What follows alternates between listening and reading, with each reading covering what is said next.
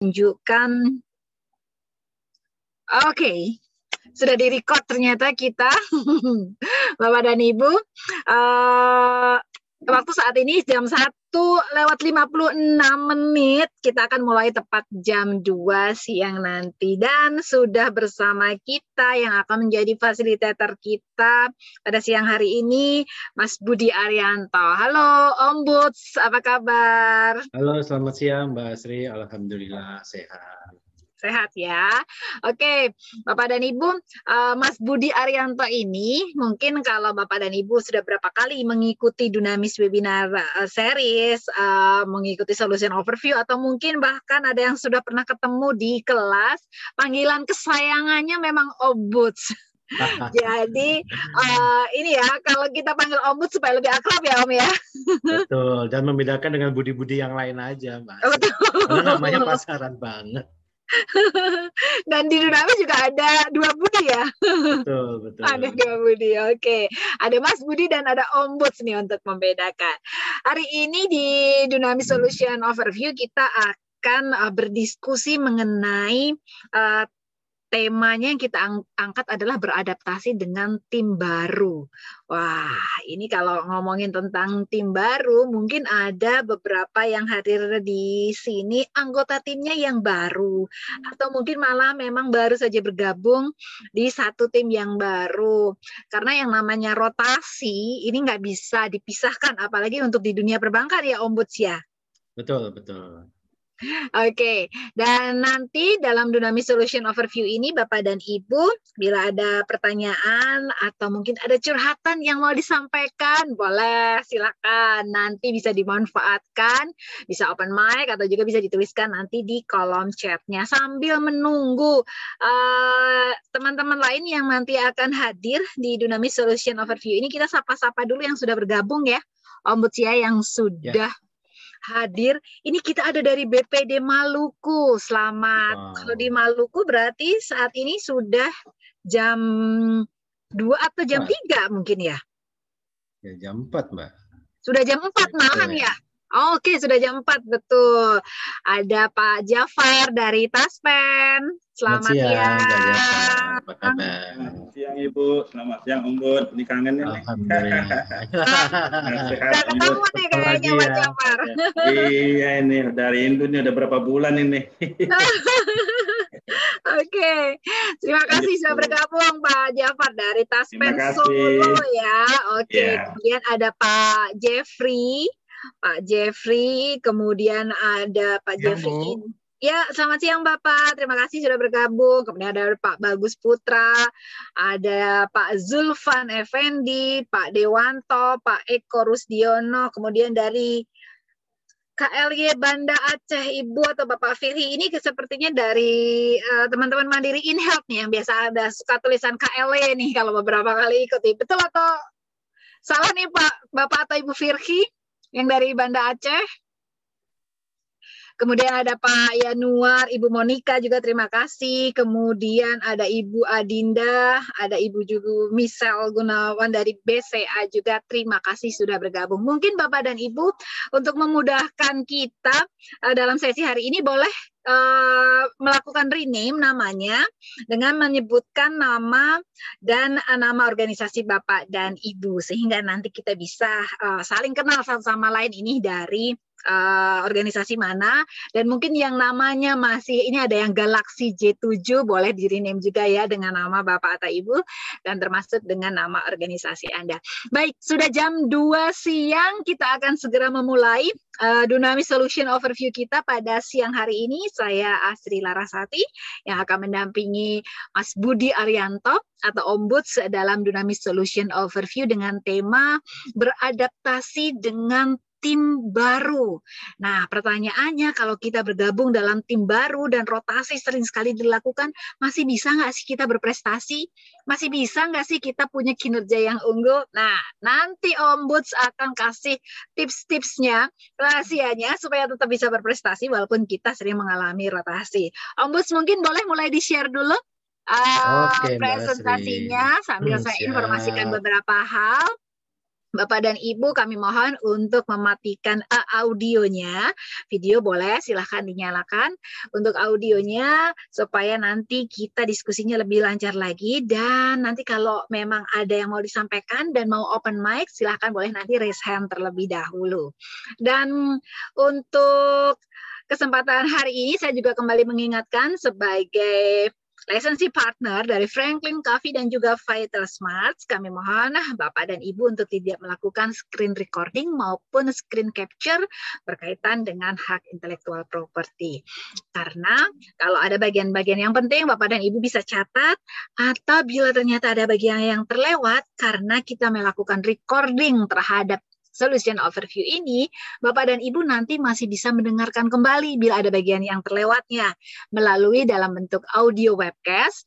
Silahkan nanti Bapak dan Ibu berkunjung ke websitenya Dunamis di www.dunamis.co.id slash webcast. Nah, nanti di sana ada nih audio webcast dari uh, solution overview kita pada hari ini nanti akan kita tayangkan di website Dunamis tersebut. Baik, kita akan segera memulai Dunamis Solution Overview kita bersama dengan Mas Budi Arianto. Om Bud, silakan. Oke, baik. Terima kasih Mbak Sri. Bismillahirrahmanirrahim. Assalamualaikum warahmatullahi wabarakatuh. Waalaikumsalam warahmatullahi wabarakatuh. Oke, uh, semangat pagi Bapak Ibu sekalian, teman-temanku sekalian. Kita siang hari ini, uh, thank you ya udah hadir di Dunamis Solution Overview uh, siang hari ini kita ngobrol-ngobrol aja, kita berdiskusi mengenai uh, bagaimana sih kita uh, beradaptasi di, dengan tim baru ya apabila kita kena rotasi gitu ya dan apa sih sebenarnya rotasi itu nanti kita obrolin. Oke, nah di awal sesi ini, di awal perjalanan, saya mohon izin untuk memperkenalkan diri lebih jauh lagi ya. Tadi uh, thank you banget Mbak Asri sudah diperkenalkan. Jadi uh, saya nama saya Budi Arianto tapi punya nama panggilan so, uh, ombud gitu ya karena ini untuk uh, menyadari bahwa nama Budi itu pasaran banget. Saya lahir 50 tahun yang lalu dari satu generasi di mana ini Ibu Budi rasanya melekat di kepala semua orang termasuk kepala Bapak Ibu saya gitu ya. Jadi uh, udah namanya diambil yang mudah aja. Nah, uh, ini sedikit mengenai perjalanan karir saya. Jadi saya di Dunamis sudah 10 tahun. Ya sebelumnya saya pernah di mining, saya pernah di uh, manufaktur, kemudian di media juga. Ya bidang saya pendidikan saya adalah HR, S1 saya SR, S2 saya SR, dan sampai hari ini ini nanti uh, kita akan ngobrolin ya satu uh, strategi HR untuk uh, people development ya dan rotasi adalah salah satunya. Nanti kita uh, obrolin mengenai itu.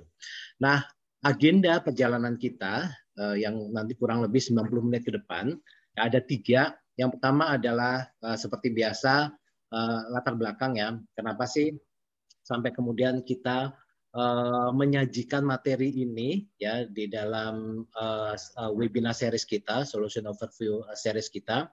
Kemudian kalau ngomongin uh, rotasi karyawan, ya apa sih sebenarnya gitu ya? Apa yang melatar belakangi juga perusahaan-perusahaan melakukan uh, mindah-mindahin orang gitu ya dan itu berbagai level oke okay?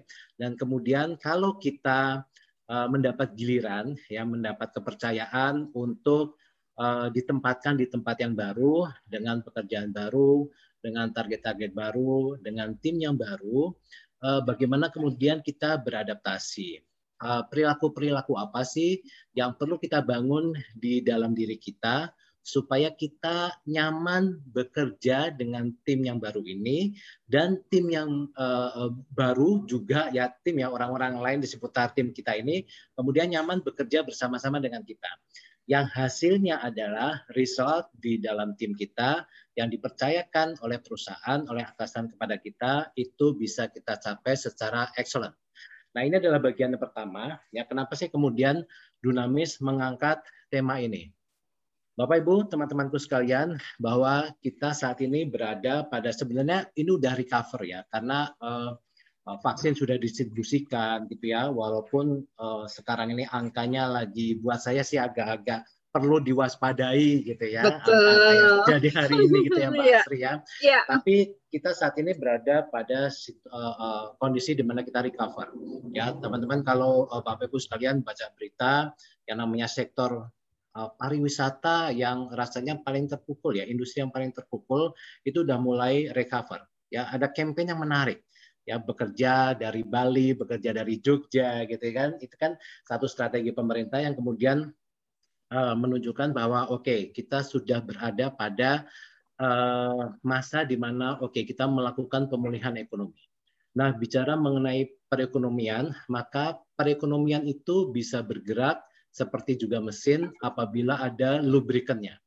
Ya, dan lubrikannya atau pelumasnya itu tidak lain adalah uang. Nah, kalau bicara mengenai uang beredar, maka uh, di situlah kemudian peran penting dari Bapak Ibu dari industri perbankan, gitu ya, uh, untuk kemudian menjaga kelangsungan uh, pergerakan ekonomi uh, yang tadi saya sampaikan sebagai menjaga hal uh, uh, supaya mesin ekonomi, ekonomi itu berjalan. Jadi betul-betul pemulihan ekonomi ini dalam tanda kutip ya mengandalkan sektor perbankan gitu ya untuk uh, pemulihan ekonomi. Nah, kalau kita bicara mengenai sebenarnya situasinya seperti apa sih ya kalau kita bicara mengenai data-data ini diambilkan dari uh, IMF uh, tahun 2019 itu kalau kita bicara mengenai uh, Indonesia dan negara-negara emerging market gitu ya, maka kondisinya memang baik Ya, saya bicara uh, uh, di depan teman-teman Bank Indonesia 2018-2019 itu ekonomi itu uh, bagus lah gitu ya. Tapi kan kemudian ada pandemi gitu ya.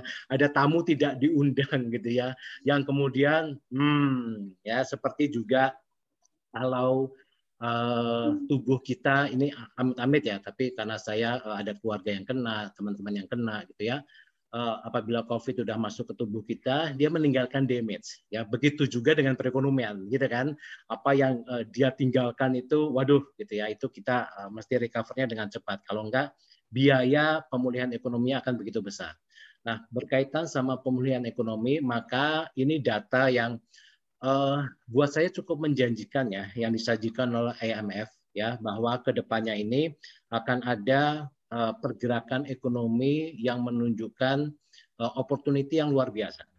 Nah, uh, dengan adanya data outlook ini ya disampaikan oleh Bapak Ibu rasanya para banker sudah pegang juga data dari apakah Bank Indonesia, apakah dari bank-bank sentral di seluruh dunia juga gitu ya, bahwa ke depannya ya ada opportunity untuk kemajuan perekonomian yang lebih baik lagi dan itu membutuhkan peran dari sektor perbankan. Ya, oleh karena itu, maka kalau bicara mengenai sektor perbankan, ya ini kalau kita bicara mengenai mengingat-ingat lagi ya, apa sih sebenarnya yang memang dipersiapkan oleh uh, regulator ya berkaitan dengan kesadaran bahwa perekonomian itu membutuhkan peran yang sangat kuat dari sektor perbankan, maka kita mengingat lagi bahwa ada agenda besar dari Bank Indonesia mengenai sistem pembayaran uh, digital dan hmm. itu sudah disiapkan agendanya ya dan sudah um, sudah mulai bekerja juga, sudah berjalan juga. Even pada waktu kita berada pada situasi yang kurang begitu menguntungkan dari sektor keuangan. Ya, tapi ini sudah bergulir. Ya, artinya begini, kesadaran bahwa perubahan itu ada. Kalau kita ngomongin sektor perbankan, maka digitalisasi sudah kita rasakan. COVID ini kan hanya mempercepat prosesnya aja, Mbak Asri ya yes. dan teman-temanku sekalian gitu kan ya. Artinya untuk perubahan yang terjadi di sektor keuangan khususnya perbankan itu sudah disiapkan. Nah apa pun teknologi yang digunakan ya yang menggerakkan yang memonitor operatornya masih manusia ya. Karena kita tidak fully 100% semuanya digerakkan oleh artificial intelligence jadi masih ada peran manusia untuk apakah transformasinya itu sendiri atau kemudian ngejagain sistem digital ini supaya bekerja secara efektif yang bermanfaat buat nasabah, yang bermanfaat buat uh, debitur, yang bermanfaat juga buat perekonomian Indonesia. Ya, jadi penggeraknya adalah kalau tadi kita bicara mengenai penggerak ekonomi adalah perbankan, maka penggerak perbankan adalah SDM-nya, gitu ya. Nah, Betul. bicara bicara mengenai uh, kualitas dari SDM, ini perlu disiapkan juga, ya. Nah, ngomongin uh, people development gitu ya. Maka selain uh, memang digitalisasi sudah digulirkan, terus kemudian agenda-agenda pemulihan ekonomi juga rasanya sudah disiapkan strategi seperti apa.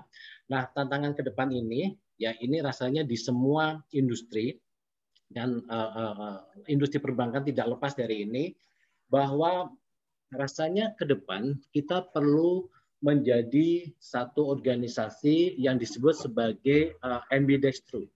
Ambidextro ini gambaran singkatnya adalah sederhananya seperti ini. Bapak Ibu teman-teman, bayangkan ya di saat yang bersamaan, di waktu yang bersamaan, kita sebagai individu, ya kita sebagai manusia mampu menggunakan tangan kiri dan kanan secara efektif ya menulis misalnya teks yang sama dengan kualitas tulisan yang sama dan orang bacanya bilang bahwa oh ini sama ada bedanya ya? nih, ya, sama uh, bagus ya, ada bedanya nih. Ini terus pakai tangan yang memang biasa gitu ya. Kalau kita pakai tangan kanan, biasanya kan tangan kanan lebih bagus gitu ya, tangan kiri uh. autan gitu kan ya. Nah, Nah, tapi ini kemudian uh, di saat yang sama kita bisa menggunakan dua tangan. Itu yang disebut sebagai ambidextrous organization. Ini maksudnya apa sih Om gitu ya? Maksudnya seperti ini bahwa uh, memang ke depan ini tantangan bisnis kan menjadi sangat-sangat luar biasa. Artinya kita tidak bisa hanya mengandalkan yang disebut sebagai bisnis as usual aja. Ya, bisnis yang eh, memang sekarang ini kita lakukan kalau kita kuat di kredit kita kuat di kredit, kalau kita kuat di consumer kita kuat di consumer, ya kita uh, yang seperti itu, maka kita kuat di SME kita kuat di SME gitu ya. Nah, itu memang uh, mesti dijalankan juga gitu ya. Kita mesti jadi expert di sana. Kita mesti uh, exploit lagi, gali lagi. Ini ada opportunity apalagi ya di sektor yang memang kita di uh, sudah menjadi expert di situ. Ya, tapi ke depannya kita nggak bisa kemudian berada pada kalau kita nanti bicara mengenai perubahan gitu ya zona nyaman ya zona nyaman eh, maka kita tidak bisa kemudian ya hanya Eh, mengandalkan satu eh, area saja. Ya, kita mesti bergerak untuk melakukan eksplorasi. Ke depannya eh, apalagi ya yang bisa kita lakukan ya, market mana lagi yang bisa kita garap ya, ya sektor mana lagi yang bisa kita garap ya, dan itu dilakukan di waktu yang sama. Ya, Ombud, kita ya. Ombud sepertinya kameranya uh, ya dalam kondisi okay. off Betul, mohon izin ya Mbak Asri dan teman-teman ini kan okay. ada notifikasi uh, sinyal ini tidak stabil. Stabil, oke, oke okay, silakan okay, silakan baik. Om Bud ya sambil menunggu okay. kita sinyalnya stabil. Mohon maaf ya Bapak dan Ibu. Oke okay, baik. Nah uh, memang kita uh, yang namanya bisnis as usual itu memang perlu dijalankan, gitu kan ya. Hmm. Kalau kan ini uh, kaitannya sama yang kita sebut sebagai life support, gitu kan ya. Hmm. Kita mesti uh, ya mesti uh, bayar overhead gitu kan ya uh, supaya organisasi uh, perusahaan tempat kita bekerja masih berjalan gitu ya. Nah kalau itu kita lakukan secara serius, kita menjadi tadi saya sampaikan menjadi expert di situ, maka kita bisa mendapatkan hasil ya kinerja yang unggul, kinerja yang kalau compare to industri gitu ya akan lebih baik dari uh, uh, kanan kiri kita dari tetangga sebelah lah gitu. Ya, hmm. tapi apabila kita mau melakukan yang tadi disebut sebagai ambidextrous organization, maka yang terjadi bukan cuma kinerja unggul aja Mbak Asri, hmm. tapi lebih kepada kinerja unggul yang berkelanjutan. Oke, okay, jadi nggak berhenti di satu titik kita unggul, tapi stop aja ya Om Butsi ya. Tapi Artinya, gimana memaintainnya ya? Iya, cuma unggul di tahun ini aja misalnya. Tapi tahun depan lagi, ketika kanan kiri udah melakukan inovasi yang luar biasa, kitanya ketinggalan, gitu kan ya. Hmm, yeah. Jadi kata kuncinya lebih kepada uh, berkelanjutan, sustainability. Itu. Nah, untuk kita bisa menjadi uh, perusahaan organisasi yang hebat ya menjalankan MBT True, kemudian uh, tadi survive dengan digitalisasi yang kita punya yang memang itu juga disupport oleh uh, Bank Indonesia gitu ya. Maka pengembangan SDM itu diperlukan.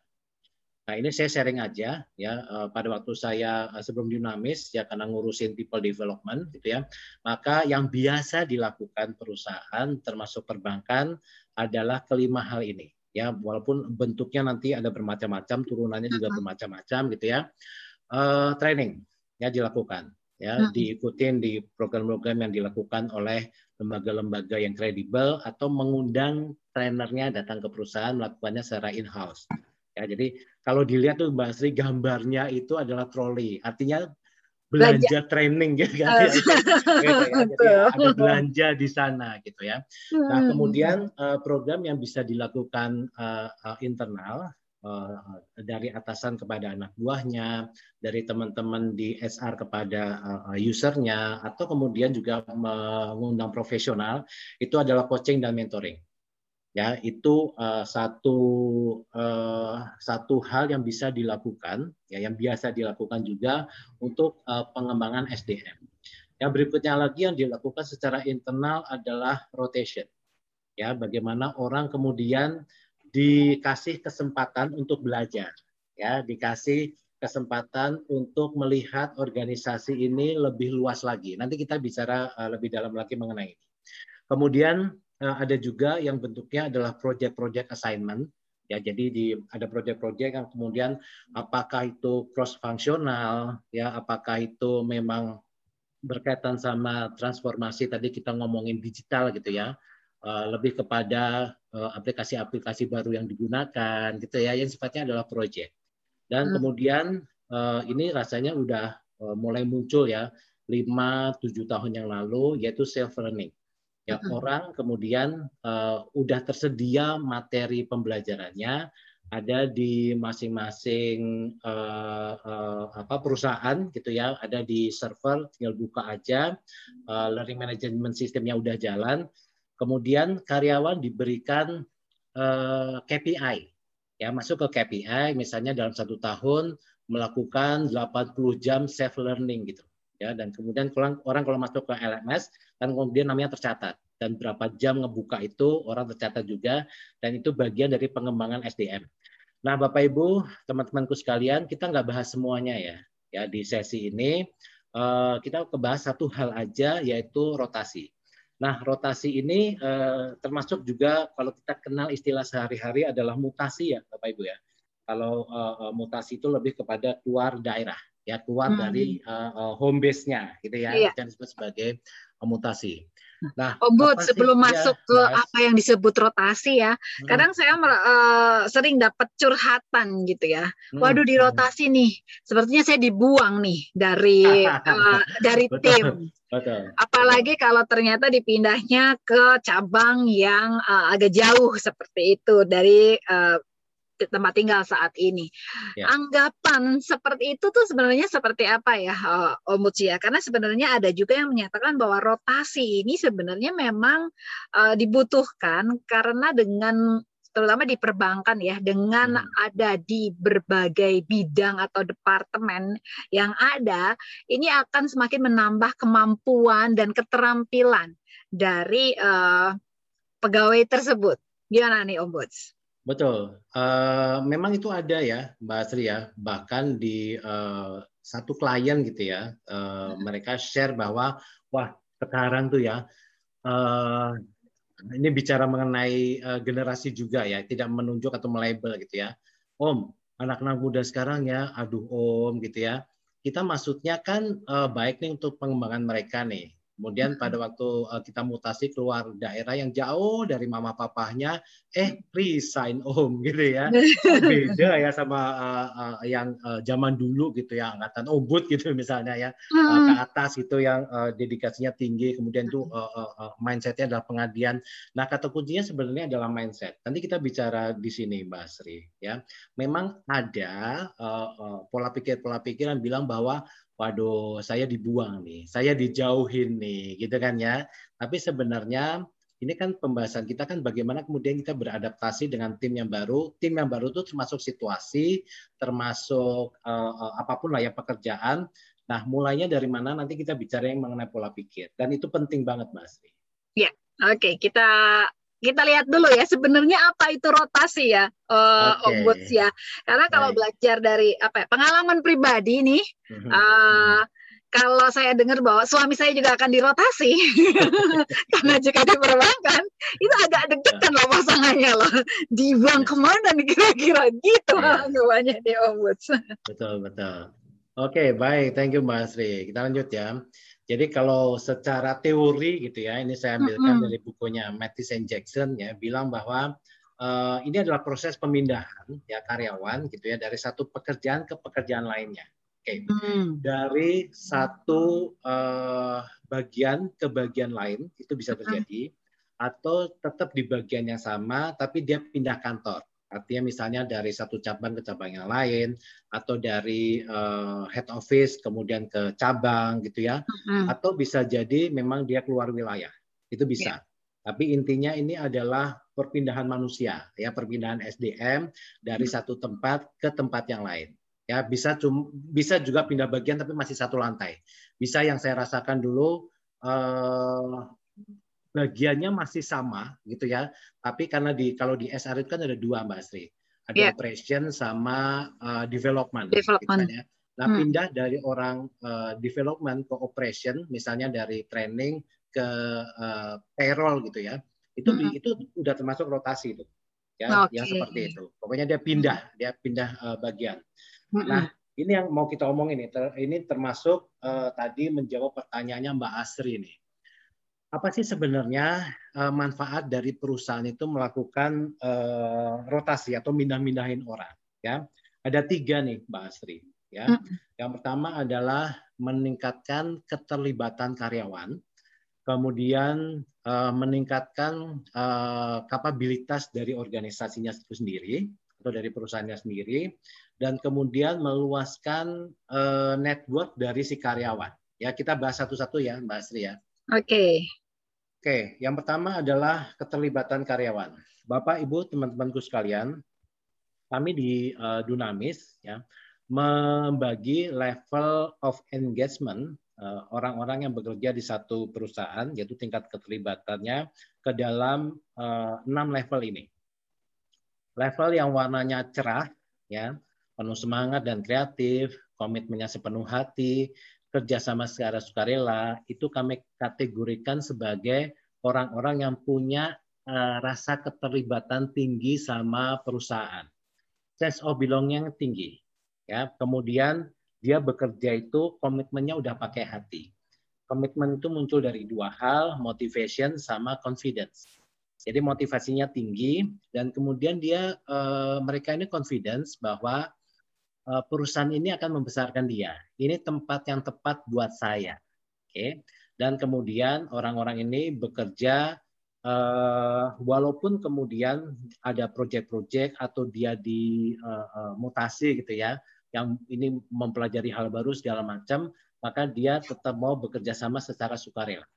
Nah, yang di warna yang cerah itu level 6, 5 dan 4 itu yang eh, kita mau ada di tim kita termasuk diri kita sendiri.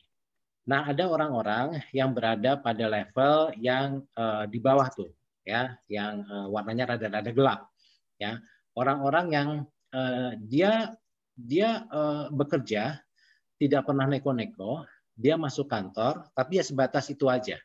Kalau kemudian diminta lebih untuk mengerjakan proyek-proyek yang di luar dari job desk-nya atau diminta lembur aja, maka udah mulai tanya wanita Roni. Gitu ya. Hmm. Emang atasan saya ngasih saya apa gitu ya? Hmm. Emang perusahaan ngasih saya apa? Saya dapat apa gitu saya ya? Saya dapat apa gitu ya? Hmm.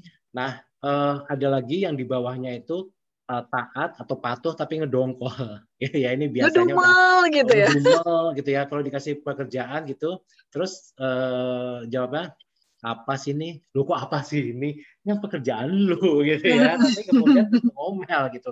Dan ini orang-orangnya udah bicara mulai bicara nyinyir gitu ya tentang atasannya, tentang perusahaan gitu ya. Nah, atau yang berada di level yang paling bawah nih, ya berontak atau berhenti. Waduh, ya amit-amit ya supaya uh, nggak nggak ada nih di tim kita nih ya. Mm-mm. Kalau berhenti itu berhenti aja, nggak pakai pamit, nggak pakai one man notice gitu ya. Uh, malah beberapa itu saya pernah ketemu pakai gebrak meja segala macam gitu ya, atau melakukan hal-hal uh, yang sifatnya adalah sabotase. Nah menarik kalau kita bicara ini. Jadi begini, uh, para para leader atau perusahaan gitu ya tidak bisa memaksa orang untuk berada di level of engagement yang mana, tingkat keterlibatan yang mana nggak bisa. Karena di sebelah kiri menunjukkan itu bahwa menjadi pilihan orang dia berada bekerja di level yang mana. Ya. Nah, begini, ketika orang eh, dimutasi gitu ya, ketika orang dirotasi dipindahkan, yang diharapkan oleh perusahaan adalah orang itu punya wawasan baru. Oke, orang-orang yang bekerja uh, sering kali ini ya uh, patuh tidak peduli taat tapi dongkol gitu ya karena bisa jadi uh, pekerjaannya monoton ya dia kemudian mengalami kebosanan tapi dia merasa dia tidak bisa ke mana-mana hmm. oke okay? jadi kemudian performanya jadi turun nah dengan adanya rotasi maka dia menemukan hal-hal baru. Dia nanti kita bicara uh, dia melihat dari sisi yang baru ya. Maka dari itu karena dia menemukan kayak ini loh kayak kalau anak-anak ketemu mainan baru itu ya. Maka dia hmm. semangatnya muncul lagi gitu ya. Hmm. terus kemudian dia merasa tertantang. Nah ini yang diharapkan ya. Dan uh, memang kalau ini kan tadi uh, apa namanya tiga hal ini salah yang pertama adalah level of engagement itu di uh, kami ambilkan dari hasil riset yang dilakukan oleh indeed.com ya hmm. kemudian yang uh, kedua adalah manfaat dari perusahaan ya ketika melakukan rotasi karyawan adalah kemampuan organisasinya jadi meningkat. Nah, kenapa sih kemampuan organisasi yang meningkat ini diperlukan begini, Mbak Asti? Tadi kita bicara bahwa ada opportunity nih ke depan ya berdasarkan data uh, dari IMF bahwa uh, ekonomi akan bergerak maju, betul ya. Tapi kalau kita bicara mengenai strategi ke depan, itu pasti dibutuhkan strategi yang berbeda. Compare tuh sebelum pandemi atau selama pandemi.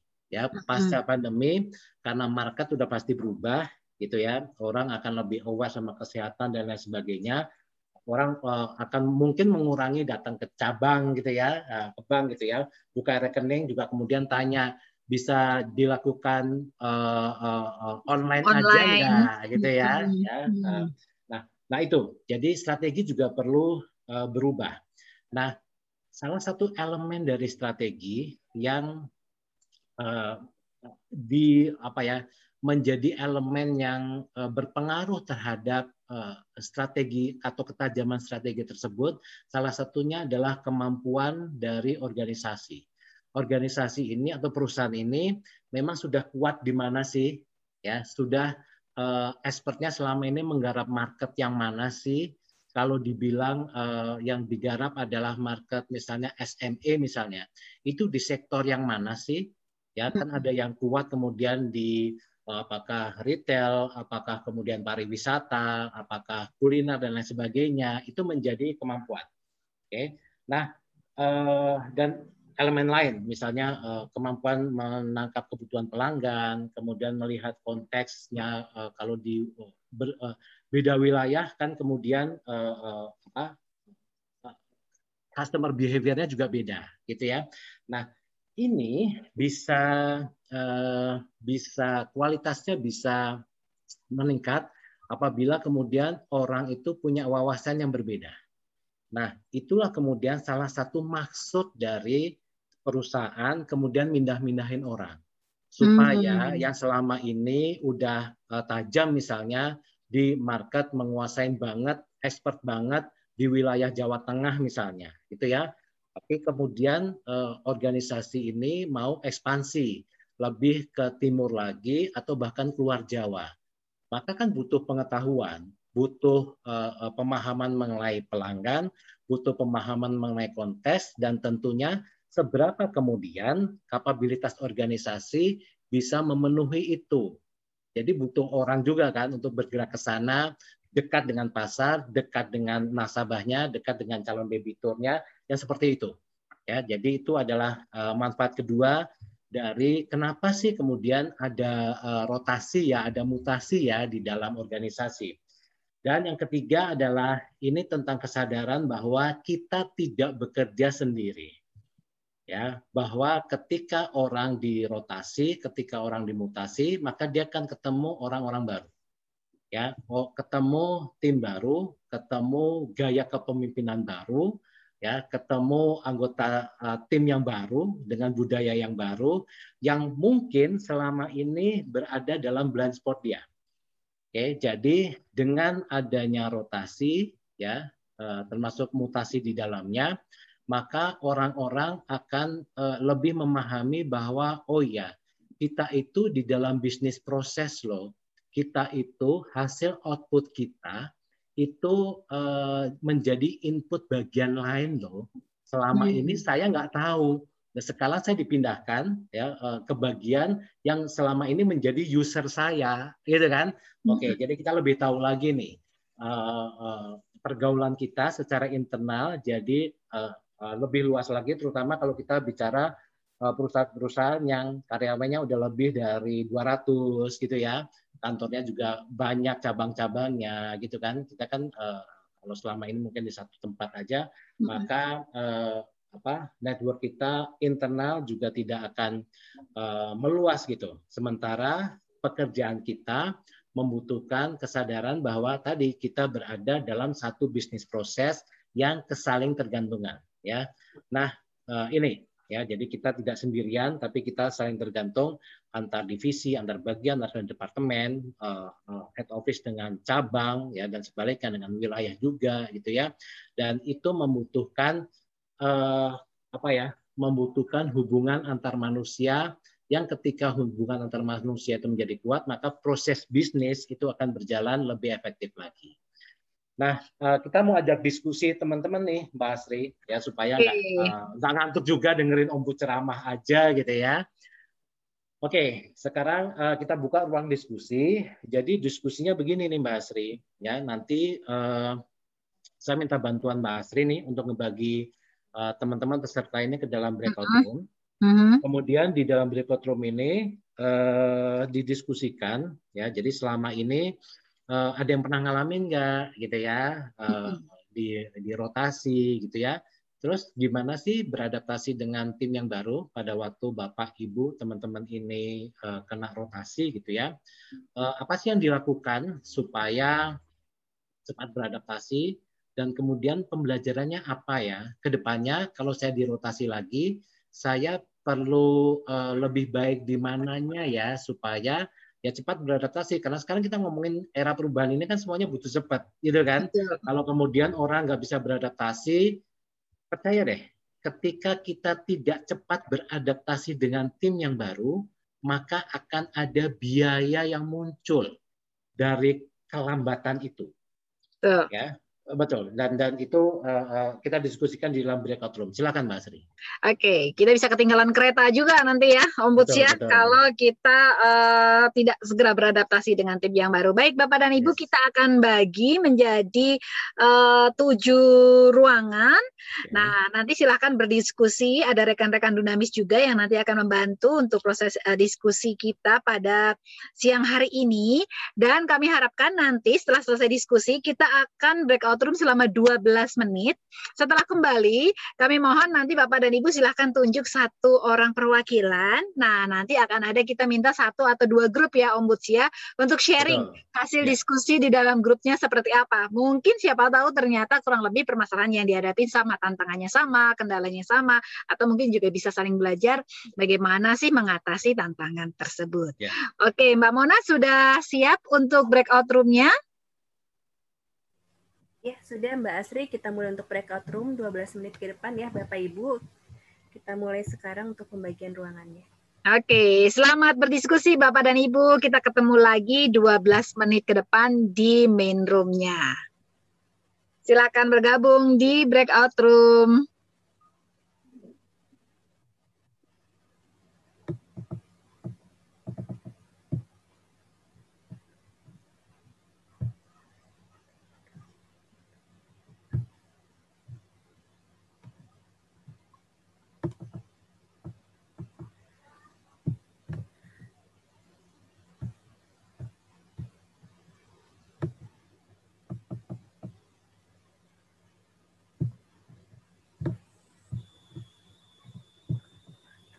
Masih ada beberapa. Ibu hmm. Maria Francisca, Ibu Yunita, Pak Ilham.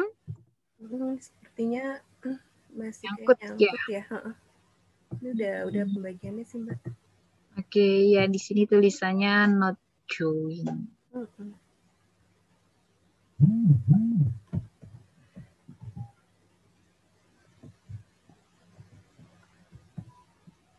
Nah, ini udah tinggal Bu Maria Francisca dan Pak Ilham. Kita sedang, nah, tinggal Pak Ilham nih. Pak Ilham ya.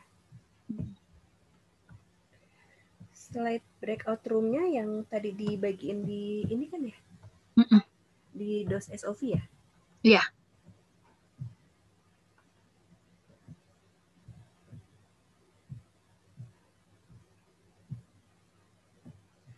Tadi ada pertanyaan tambahan ya Ombuds ya di itunya ya. Ombuds masih mute.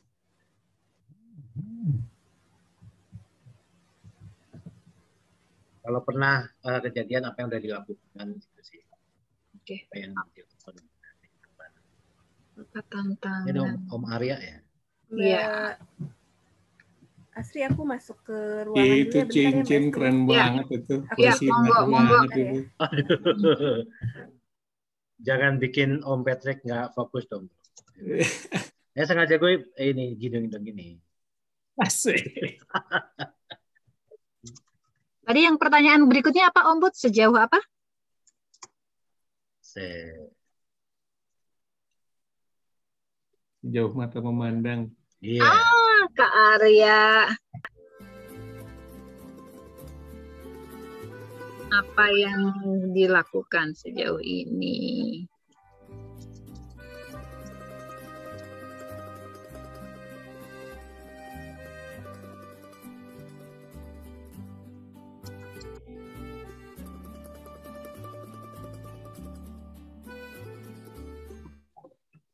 Gue pikir webinar biasa. Ternyata hari ini, Kak.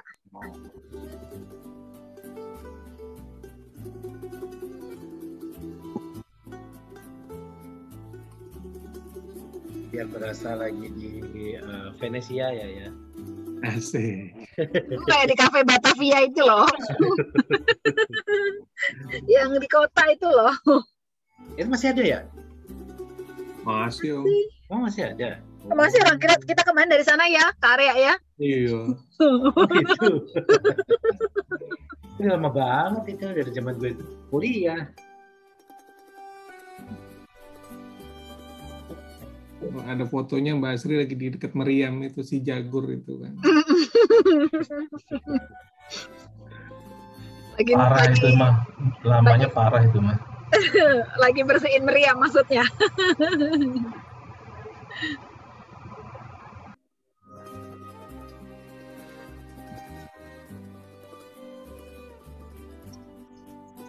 Kayak, kayak di istana boneka banget ya.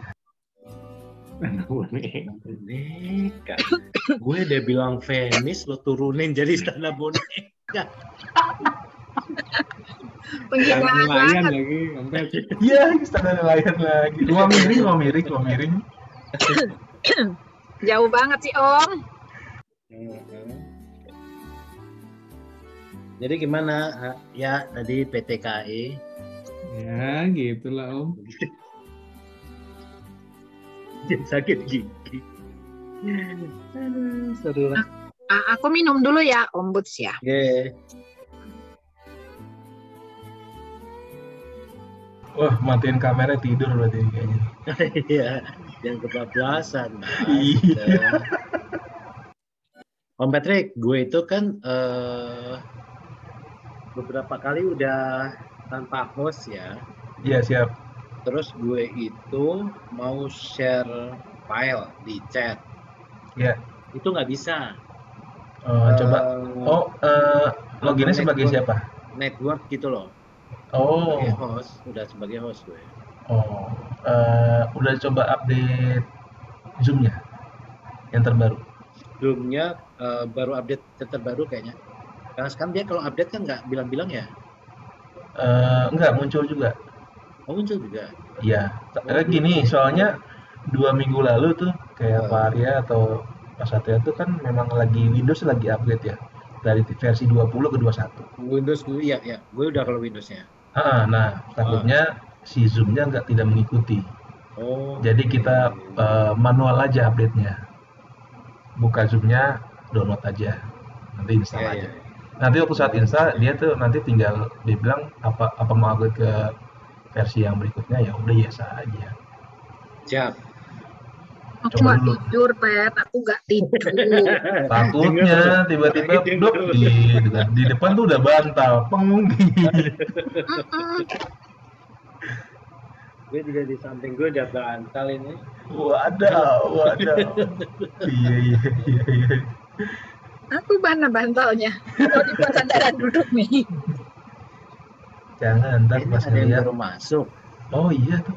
Waduh, lanjut.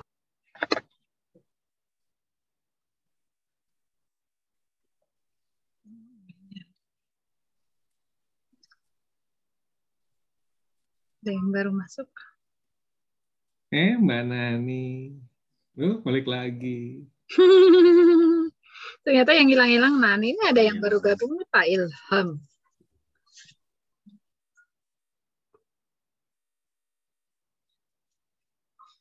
Mau makan aku. Jangan makanlah kalau nggak bagi-bagi, Mbak. Mm-mm. Habis ah, Om Arya kangen ya.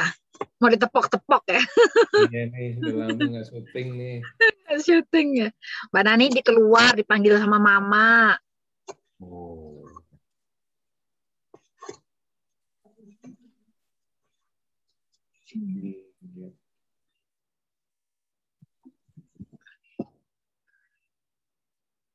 Empat menit lagi. Oke.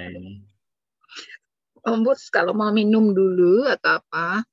Ya, udah sih. Terus udah minum.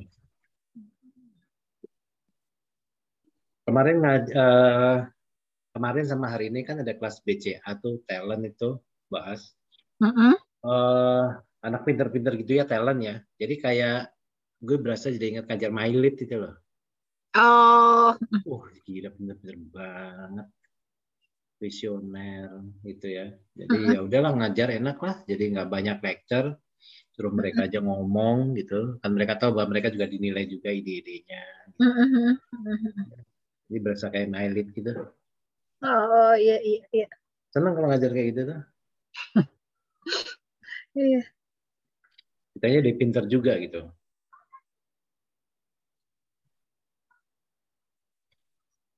Mailit itu apa kabar ya Mailit? Lagi mau jalan lagi kata suamiku. Ada ini ya program lagi ya. Tapi hebatnya ya eh, Bank Mandiri itu kayak S2 itu jalan terus ya, Mbak? Oh, Nah, Apa tadi aku bilang tuh kalau udah mau dibilang mau rotasi itu deg-degan deh pokoknya. ini pindah ke mana nih? Ini pindah ke mana nih? Luar kota nggak nih? Soalnya gitu.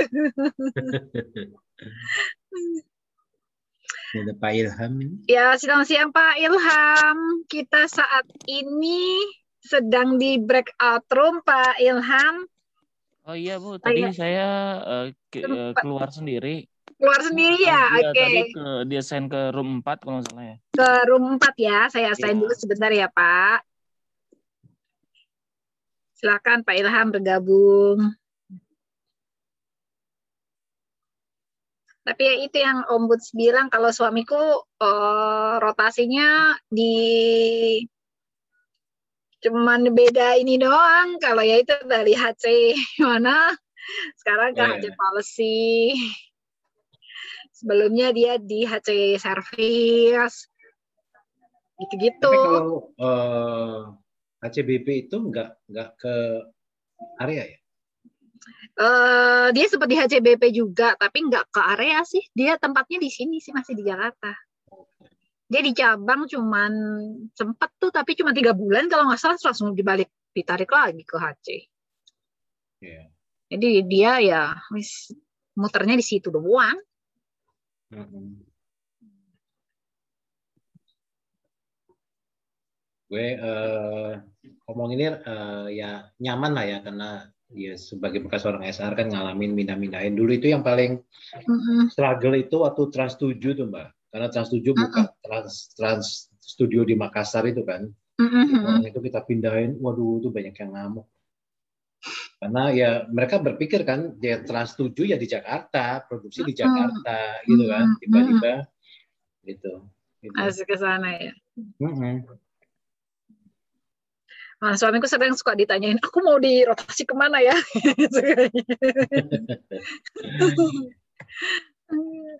Tuh, dia Jakarta doang sih paling muter-muter di situ doang. Iya. Cabang pun dapetnya Jakarta PLN waktu itu. Udah. Hmm. pengalaman ini juga karena bokap kan pegawai negeri ya. Tuh saya tiga tahun Hmm. tiga tahun pindah ke mana-mana. Terus bokap gue itu dulu Bang Bumi Daya, sama aja pindah-pindah juga.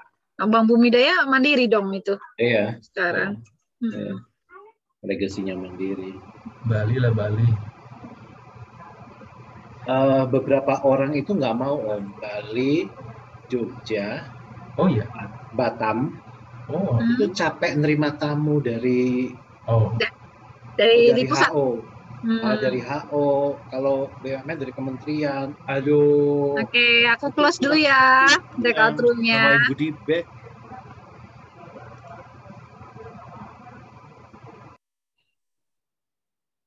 Mulai pada dipandu Mbak As saja ya.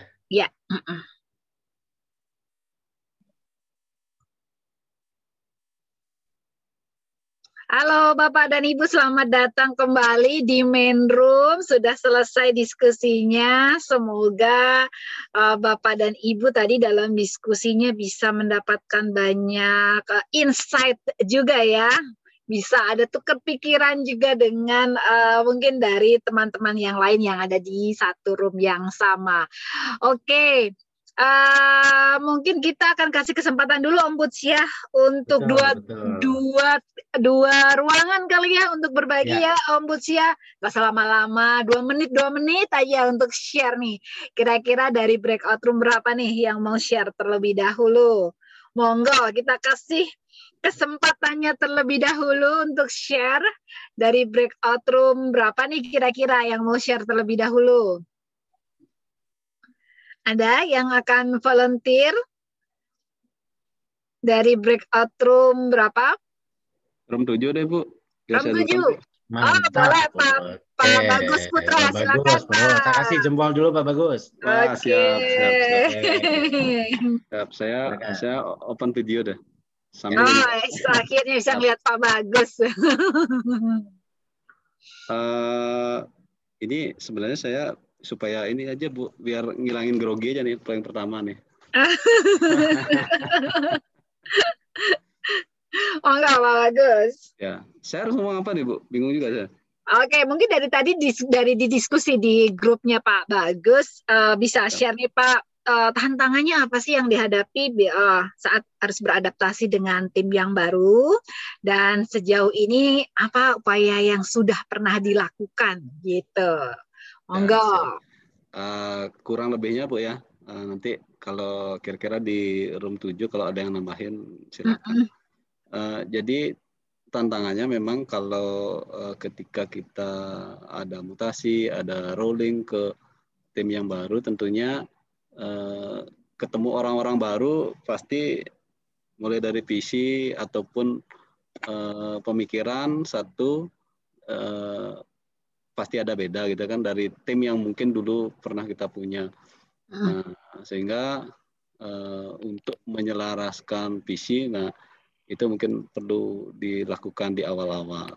Hmm. Selain juga komunikasi, mungkin eh, di tim yang lama komunikasinya mungkin agak serius, kemudian tim yang baru mungkin perlu apa eh, cara-cara baru dalam gaya komunikasi gitu. Nah kemudian berikutnya kalau yang saya rasakan sih eh, Mm-mm. saya pernah juga mengalami eh, jadi apa ya eh, kita kan tentunya tim baru belum tentu eh, se apa ya eh, dari sisi teknikal misalnya Mm-mm. Eh, apalagi kita eh, join ke tim yang beda sekali eh, beda unit gitu misalnya. Beda pekerjaan sama sekali tentunya kita harus menyesuaikan diri. Kita harus belajar eh, baru lagi tentang teknikal gitu. Begitu juga mungkin kalau eh, tim eh, orang lain yang masuk ke tim kita mereka nggak punya basic nah di situ eh, tantangannya kita harus apa ya namanya di dunia kerja kan kita nggak boleh bilang eh, orang lebih pintar lebih bodoh kan enggak ya pastinya apalagi dalam satu tim eh, nah itu perlu penyesuaian perlu penambahan penyesuaian inilah kapasitas kemampuan segala macam dari sisi teknikal Oke. Mungkin itu sih sedikit Terima kasih. Pak Bagus sudah share. Kita beri jempol lagi Pak Bagus yang sudah share. terima kasih. Terima kasih sudah berbagi. Oke, satu lagi mungkin kita tunggu ya Om Butsia Betul, uh, betul. yang mungkin Boleh boleh satu lagi, berbagi. Tadi Ya, sudah dari room 7. Room 4. Room Mbak Asri. Ya. silakan Pak Heri ya. Iya, Bu. Ya, silakan Pak Heri. Ya, baik, Bu. Terima kasih teman-teman semua. Ah, ini mau sedikit berbagilah sharing gitu kan terkait dengan masalah masalah perputaran lah rotasi mutasi yang yang di tempat kami di Jasa Marga itu menjadi sesuatu hal yang sangat biasa lah gitu kan. Hmm. Jadi kita sering dilakukan perpindahan tempat kayak, eh, mutasi itu tidak tidak selalu di tempat yang sama apa maksudnya tidak selalu di tempat pekerjaan yang sama kadang-kadang kita dipindahkan ke tempat yang memang bukan bukan bukan job kita di awal gitu kan nah itu memang eh, menjadi tantangan tersendiri gitu ya. Jadi kalau misalkan memang kita dimutasikan atau dirotasikan ke tempat yang memang kita biasa kita bekerja mungkin tantangannya hanya eh, terkait dengan lingkungan gitu kan. Lingkungan pekerjaan kita teman-teman kita yang tadinya lama menjadi teman-teman yang baru. Mungkin di situ juga ada teman-teman yang lebih senior gitu kan atau teman-teman yang junior. Mungkin nanti ada yang ada yang apa ada ya ya tantangannya lah banyak ada yang ada yang baik ada yang ada yang apa mungkin nanti ada yang jutek atau apa itu kan juga butuh-butuh perlakuan khusus lah supaya kita tidak memiliki apa eh, kendala lah eh, permasalahan di lingkungan kita yang baru. Nah, di sini memang salah satu tantangan di kita adalah seba- seberapa cepat sih, seberapa cepat kita bisa beradaptasi dengan lingkungan kita. Nah, itu Hmm. kalau seandainya memang kita tadi hanya pindah pindah tempat gitu Tempat. kan di di pekerjaan yang sama. Tapi kalau misalkan kita dipindahkan ke unit yang baru gitu kan. Nah, itu yang yang jadinya double extra gitu kan. Kalau yang tadi kita hanya sebatas lingkungan saja, nah sekarang kita eh, mempelajari hal-hal yang baru. Nah, itu eh, menjadi menjadi poin utama juga ya sama sih seberapa cepat kita bisa mempela- mempelajari di di tempat kita yang baru gitu. Oke. dua hal kayak gitu Bu. Baik, terima kasih. Ya, terima kasih Pak Heri. terima Kita beri kasih. jempol dulu Pak Heri yang sudah share. Jadi kalau lingkungan bagaimana beradaptasi dengan lingkungannya, nah kalau ditambah udah lingkungan baru, unitnya juga baru nih, belajarnya juga harus hal-hal yang baru ya Om Butsia. Betul, Nah, betul. Habis ini kita bahas ya Om Butsia kira-kira apa sih tipsnya, gimana sih rahasianya supaya kita itu bisa beradaptasi dengan tim yang baru karena seperti tadi Om Buts bilang kalau kita tidak bisa cepat beradaptasi mungkin akan ada banyak kos yang harus kita secara tidak Ya. langsung keluarkan. Setelah ini itu kita juga mungkin akan ketinggalan kereta karena eh, harusnya sudah mencapai di level A misalnya ternyata kita masih tertinggal masih di C. Seperti itu ya Om ya. Kita bahas bersama ya Om Buts ya. Kalau Bapak dan Ibu juga masih ada pertanyaan yang nanti mau disampaikan, silakan dituliskan di chat. Nanti sambil berjalannya program kita akan jawab pertanyaan Bapak dan Ibu. Monggo. Om sepertinya tadi eh, Pak Ruri udah open mic ini Mbak, Eh, mungkin mau menyampaikan pendapat atau Ah, eh, Boleh, boleh. Oke, Pak Ruri. Monggo silakan kalau seandainya mau menyampaikan pendapat juga Pak Ruri. Oke. Oke, baik. Belum mungkin Om Buds. Kita tunggu ya. Nanti kalau mau menyampaikan pendapat silakan Bapak dan Ibu eh, raise hand saja ya. Nanti Oke. saya akan lihat. Monggo. Kita lanjut dulu ya Mbak Astri ya. Ya. Oke, terima kasih banyak Bapak Ibu, teman-temanku sekalian ya atas sharingnya. Nah, saya percaya bahwa yang tidak berkesempatan sharing di eh, main room ya tadi sudah mendiskusikan eh, pengalamannya eh, bagaimana beradaptasi dengan tim yang baru. Saya pernah ngalamin itu di eh, beberapa eh, tempat bekerja saya yang lama gitu ya di rotasi segala macam dan merotasi orang karena saya kan di HR itu ya gitu maksudnya mindah-mindahin orang gitu. Oke, nah bagaimana kemudian kita ini tadi yang disebut sebagai eh, tips kata Mbak Asri, gitu ya tipsnya apa sih gitu ya? Apa yang perlu kita lakukan supaya bisa beradaptasi dengan eh, lebih efektif lagi dengan tim baru. Nah ada eh, enam perilaku yang bisa kita lakukan ya di dalam eh, mengelola perubahan di tempat bekerja ini dan kemudian beradaptasi dengan mudah. Ya ada enam ya eh, yang pertama adalah bagaimana kita menerima perubahan kemudian eh, tetap berpikir positif kemudian eh, melihat sesuatu dari sudut pandang yang baru ya kemudian eh, fokus pada hal-hal yang memang bisa kita kendalikan kemudian eh, menetapkan target-target baru ya dan kemudian tetap terhubung dengan eh, rekan kerja kita. Kita mulai dulu. Dari yang pertama eh, terima perubahan. Ya itu adalah kunci. Eh, ketika kita menyadari bahwa perubahan itu selalu ada, maka ketika kita dapat uh, uh, surat gitu ya, dapat surat sakti kalau kata dulu teman-teman di uh, perusahaan tempat saya bekerja lama ketika dapat surat dari HR yang surat cinta, surat cinta yang ditanda sama atasannya gitu ya, mesti uh, mesti udah uh, berkemas secepatnya gitu ya untuk uh, penugasan yang baru. Maka gini, ketika kita menyadari bahwa perubahan itu selalu ada, gitu ya, perubahan itu adalah hal wajar Uh, bahkan kalau uh, bicara di kelas uh, yang membahas perubahan, saya selalu bicara bahwa ya kita diem aja berubah kok diri kita, gitu kan? Uh, rambut kita tambah panjang, kuku kita tambah panjang, gitu ya. Uh, perubahan selalu ada, dan itu perlu kita sadari. Kalau kita bicara mengenai perubahan, maka uh, ini yang terjadi. Ya, karena perubahan selalu ada, maka yang namanya zona status quo itu nggak selamanya ada di kita ya. Tadi uh, uh, disampaikan oleh Mbak Sri kalau dapat surat cinta gitu ya. Nah sering kali kita merasa oh oh gitu ya segala sesuatunya berubah apalagi apabila kita dirotasi ke tempat yang uh, bukan tempat yang baru tapi ke bidang yang baru. Ya yang selama ini uh, membuat atau merumuskan meramu produk ya atau kebijakan di kantor pusat. Ya kemudian pindah ke cabang yang kemudian menjadi eksekutor gitu ya atau mesti ngejualin produknya gitu kan ya. Nah, sesuatu yang baru ya. Nah eh, maka biasanya kemudian kita masuk ke zona yang disebut sebagai zona gangguan ya. Eh, kita terganggu nih eh, fokus kita kenyamanan kita gitu ya. Nah ini segera mesti kita cepat masuk ke zona adopsi ya kita beradaptasi dengan perubahan itu. Di tempat yang baru kita mesti segera. Karena kalau tidak maka begini.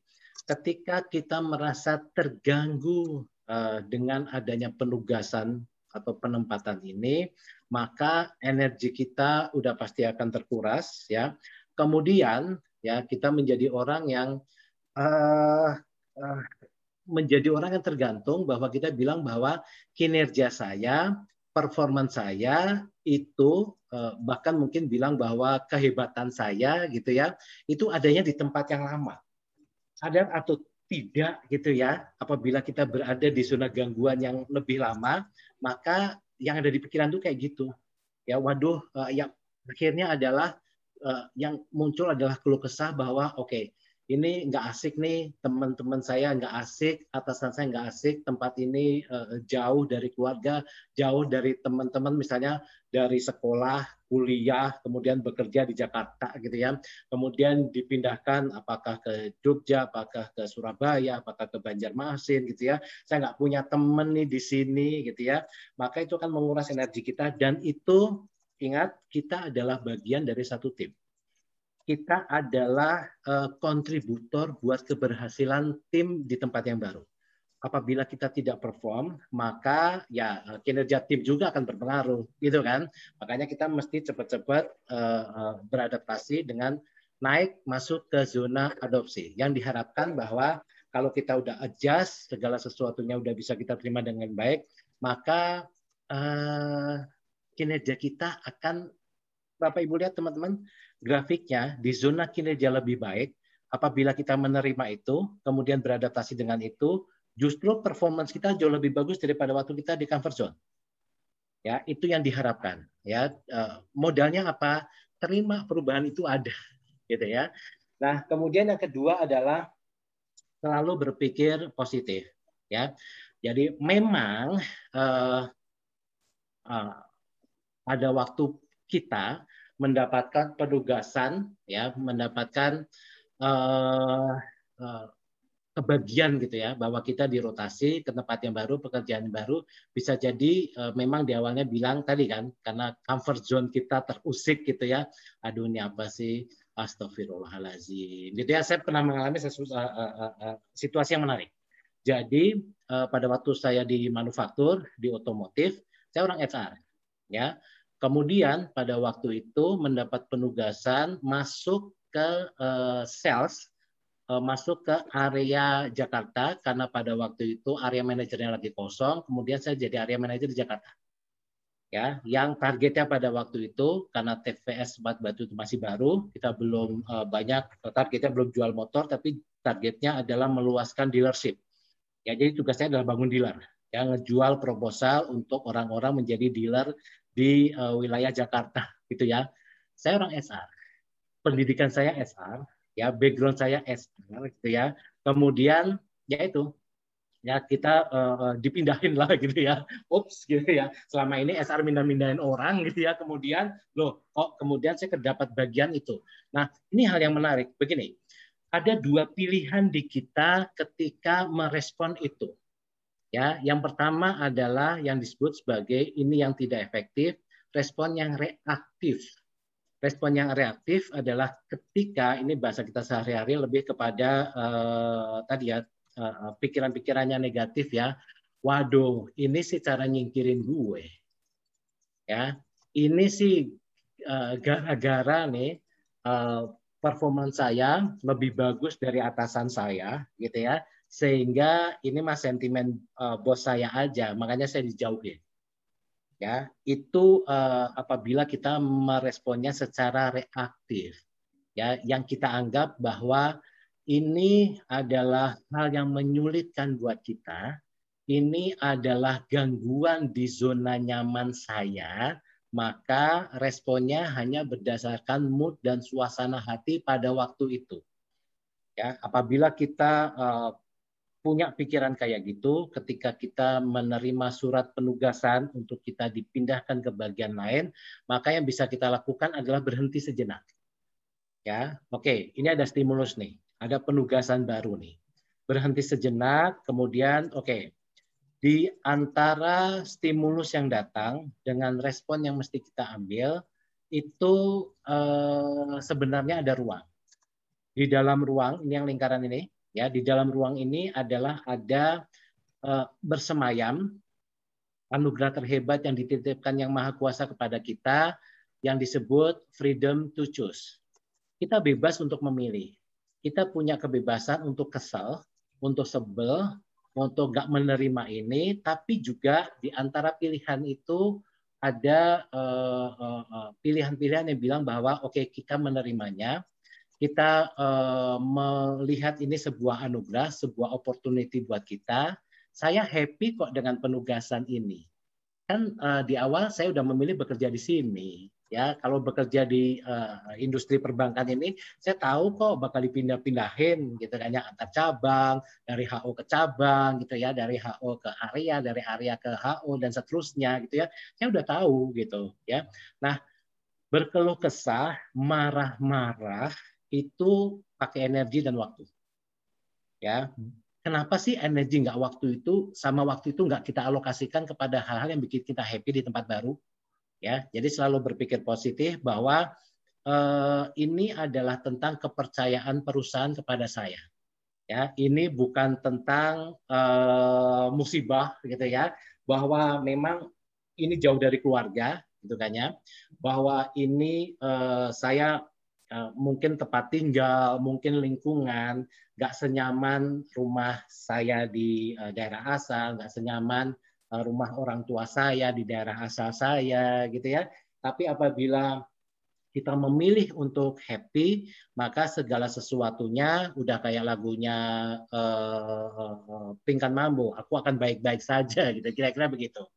Oke, nah berikutnya adalah bisa jadi ya ketidaknyamanan itu ya atau eh, yang kemudian menghasilkan bahwa kita nggak bisa bekerja sama dengan tim gitu ya. Akhirnya kita eh, kok eh, rasanya eh, tim yang sekarang ini beda sama kemarin. Di cabang yang baru ini saya kok nggak kayak nggak dipercaya sama rekan-rekan kerja saya gitu ya.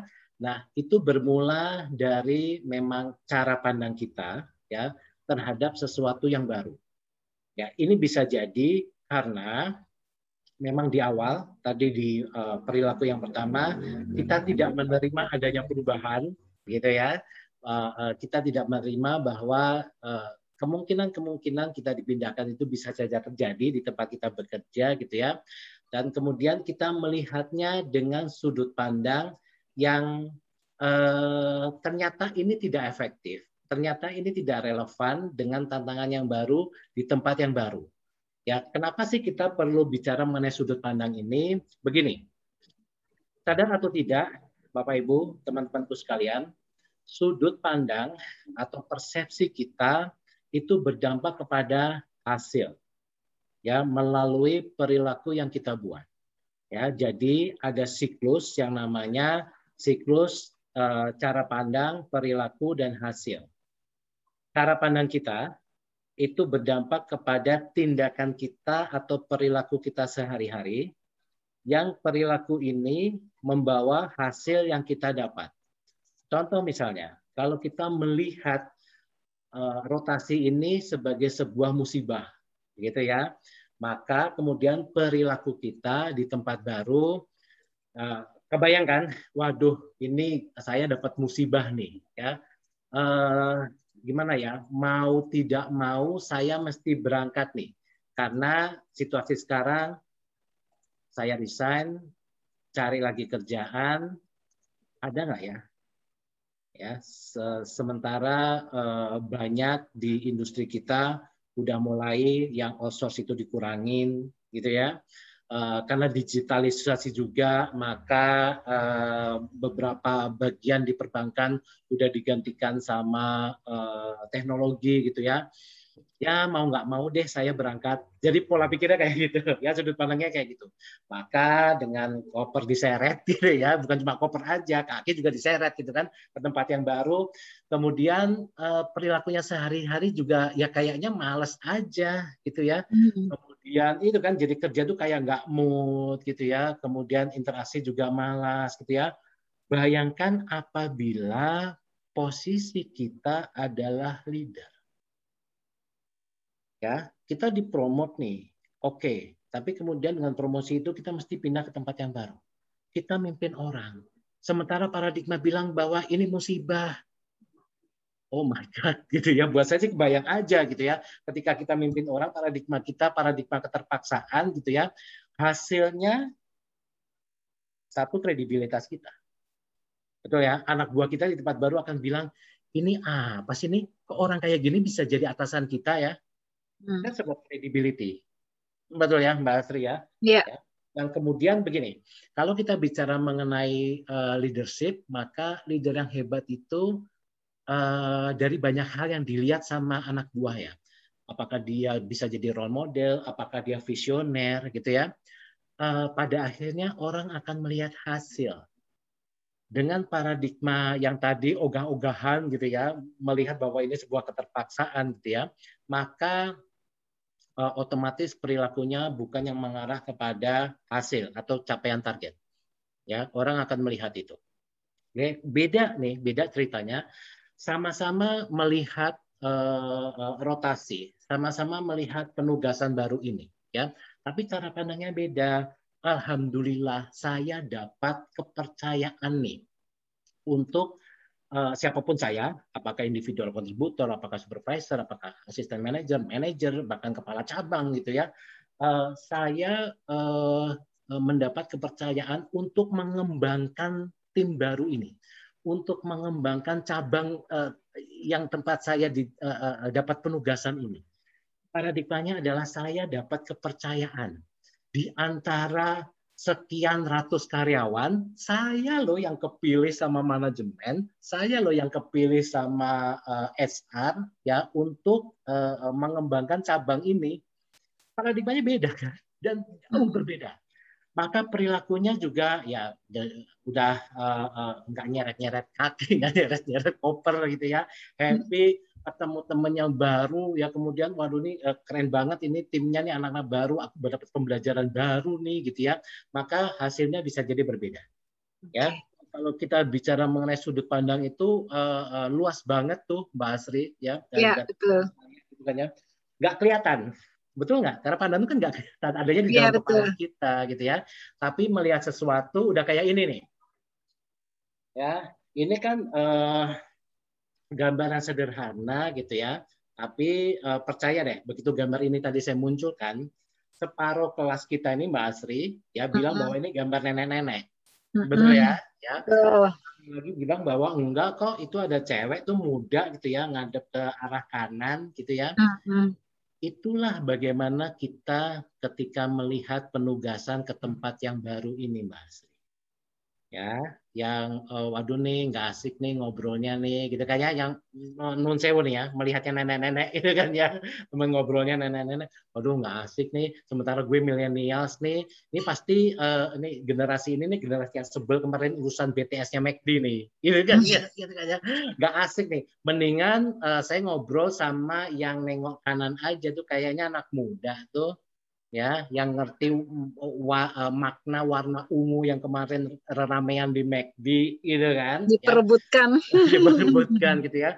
Jadi itu ya cara pandang itu betul-betul nah bagaimana kemudian kita mendapatkan perspektif-perspektif baru ya. Nanti uh, tips yang uh, berikutnya ini akan nyambung nih ya. Oke. Okay. Okay. Ombud sebelum kita masuk ke tips yes. berikutnya yes. untuk uh, apa ya meluruskan dalam tanda kutip kalau ternyata hmm. kita punya cara pandang uh, yang mungkin agak kurang pas itu, hmm. Kita mungkin juga membutuhkan pihak lain ya ombuds ya untuk melihat sesuatu karena terkadang uh, orang lain akan melihatnya lebih jernih daripada kita yang memang ada di lingkup masalah itu Yeah. Gimana tuh Om Bus uh, dalam kondisi kita mau dirotasi mungkin kita membutuhkan kayak semacam body to talk atau memang yeah. apa ya teman untuk bertukar pikiran ya Om Bus ya untuk melihat uh, uh, kondisi itu secara secara lebih apa ya positif kurang lebih seperti itu ya Om Bus ya. Betul. Jadi uh, makanya uh, judul di tips yang ketiga ini adalah cari sudut pandang baru, Mbak As. Okay. ya. Artinya ketika kita melihat bahwa gini, ya, uh, kok saya kok merasa nggak nyamannya dengan ini ya, aku mau cari deh, gitu ya. Uh, uh, Bapak Ibu sekalian, kita uh, adalah tim di tempat kerja, ya, artinya kita nggak sendirian, oh ya. Nah, boleh dong kita tanya, cari informasi, gitu ya. Aku ditempatin di, uh, uh, misalnya uh, di luar Jawa nih, gitu ya aku ditempatin jauh nih dari keluarga. Yang udah pernah ngalamin itu boleh dong kita telepon tanya segala macam. Cari sudut pandang baru ya. Even ketika kita merasa bahwa ini sebuah kepercayaan ini sebuah hal yang menyenangkan buat kita ya. Kita cari sudut pandang yang oke okay, bagaimana kemudian kita beradaptasi dan lain sebagainya oke. Okay? nah kalau misalnya nih kalau misalnya nih oke okay, kita merasa bahwa aduh ini beban banget ya. Kemudian saya misalnya ya di uh, mutasi ke cabang dinamis misalnya di uh, yang jauh dari keluarga saya itu misalnya ya. Kemudian saya tanya ke Mbak Asri nih ya Mbak ada Mbak aku barusan dapat uh, ini ya surat penegas ini surat cinta nih ya dapat penugasan baru nih keluar Jawa. Aduh situasi kayak gini aku mesti jauh dari anak istriku ya. Gimana Mbak Asri? Terus kemudian Mbak Asri nimpalin itu. Iya ya eh aku tuh pernah ke cabang itu loh. Aduh om. Gitu oke, oke. Jadi uh, gini, kita perlu uh, uh, uh, mendapatkan sudut pandang yang berbeda. Yeah. Iya. Uh, Bapak Ibu teman-teman Basri, kita akan menjadi pribadi yang hebat ketika kita punya cara pandang, maka kita cari uh, sudut pandang yang berbeda dari orang lain karena di situlah satu ada blind spot kita yang kemudian kita tahu. Yang kedua adalah ya itu kita mendapatkan ses, uh, memperkaya aja karena nobody's perfect. Yes. Ya, pikiran orang itu nggak ada yang sempurna. Melihat bahwa ini semuanya akan otomatis relevan dengan situasinya, no. Ya, karena uh, uh, masing-masing dari kita, siapa pun kita, kita punya yang namanya blind spot. Ya. Yeah. Dan itu kita bisa dapatkan dari uh, tadi cara pandang baru. Kayak gitu, Mbak Sri. Oke, okay. next kita lanjut dulu ya, Ombudsya. Ini ada pertanyaan yang sudah bergabung, tapi mungkin hmm. kita uh, lanjut dulu ya. Masih ada tiga tips lagi nih ya Om ya. Okay, kita selesaikan ya. dulu tipsnya, hmm. terus nanti kita jawab pertanyaan yang sudah ada ya. Oke, okay, baik. Nah, berikutnya adalah, oke, okay, kita udah di tempat yang baru gitu ya. Kemudian uh, mungkin gitu ya, kita ketemu hal-hal yang buat kita uh, kok begini ya gitu ya. Misalnya uh, perilaku dari atasan kita yang baru. Perilaku dari rekan-rekan kerja kita ya. Karena uh, walaupun kita berada dalam satu uh, organisasi tapi bisa jadi uh, cara kerja di uh, beberapa wilayah itu beda-beda cara pandang dan lain sebagainya gitu ya. Kita ketemu sesuatu yang berbeda. Mungkin kita selama ini di uh, kantor pusat yang udah semua fasilitasnya serba ada gitu ya. Kemudian kita uh, pindah ke cabang yang remote apalagi kemudian fasilitasnya beda. Kok begini ya? Maka kalau kita fokus di sana sementara hal-hal itu tidak bisa kita kontrol kita kendalikan kita rubah langsung. Karena memang satu posisi ya kita tidak bisa atau tidak punya otoritas untuk merubahnya secara langsung dan buat apa kita berlama-lama di sana.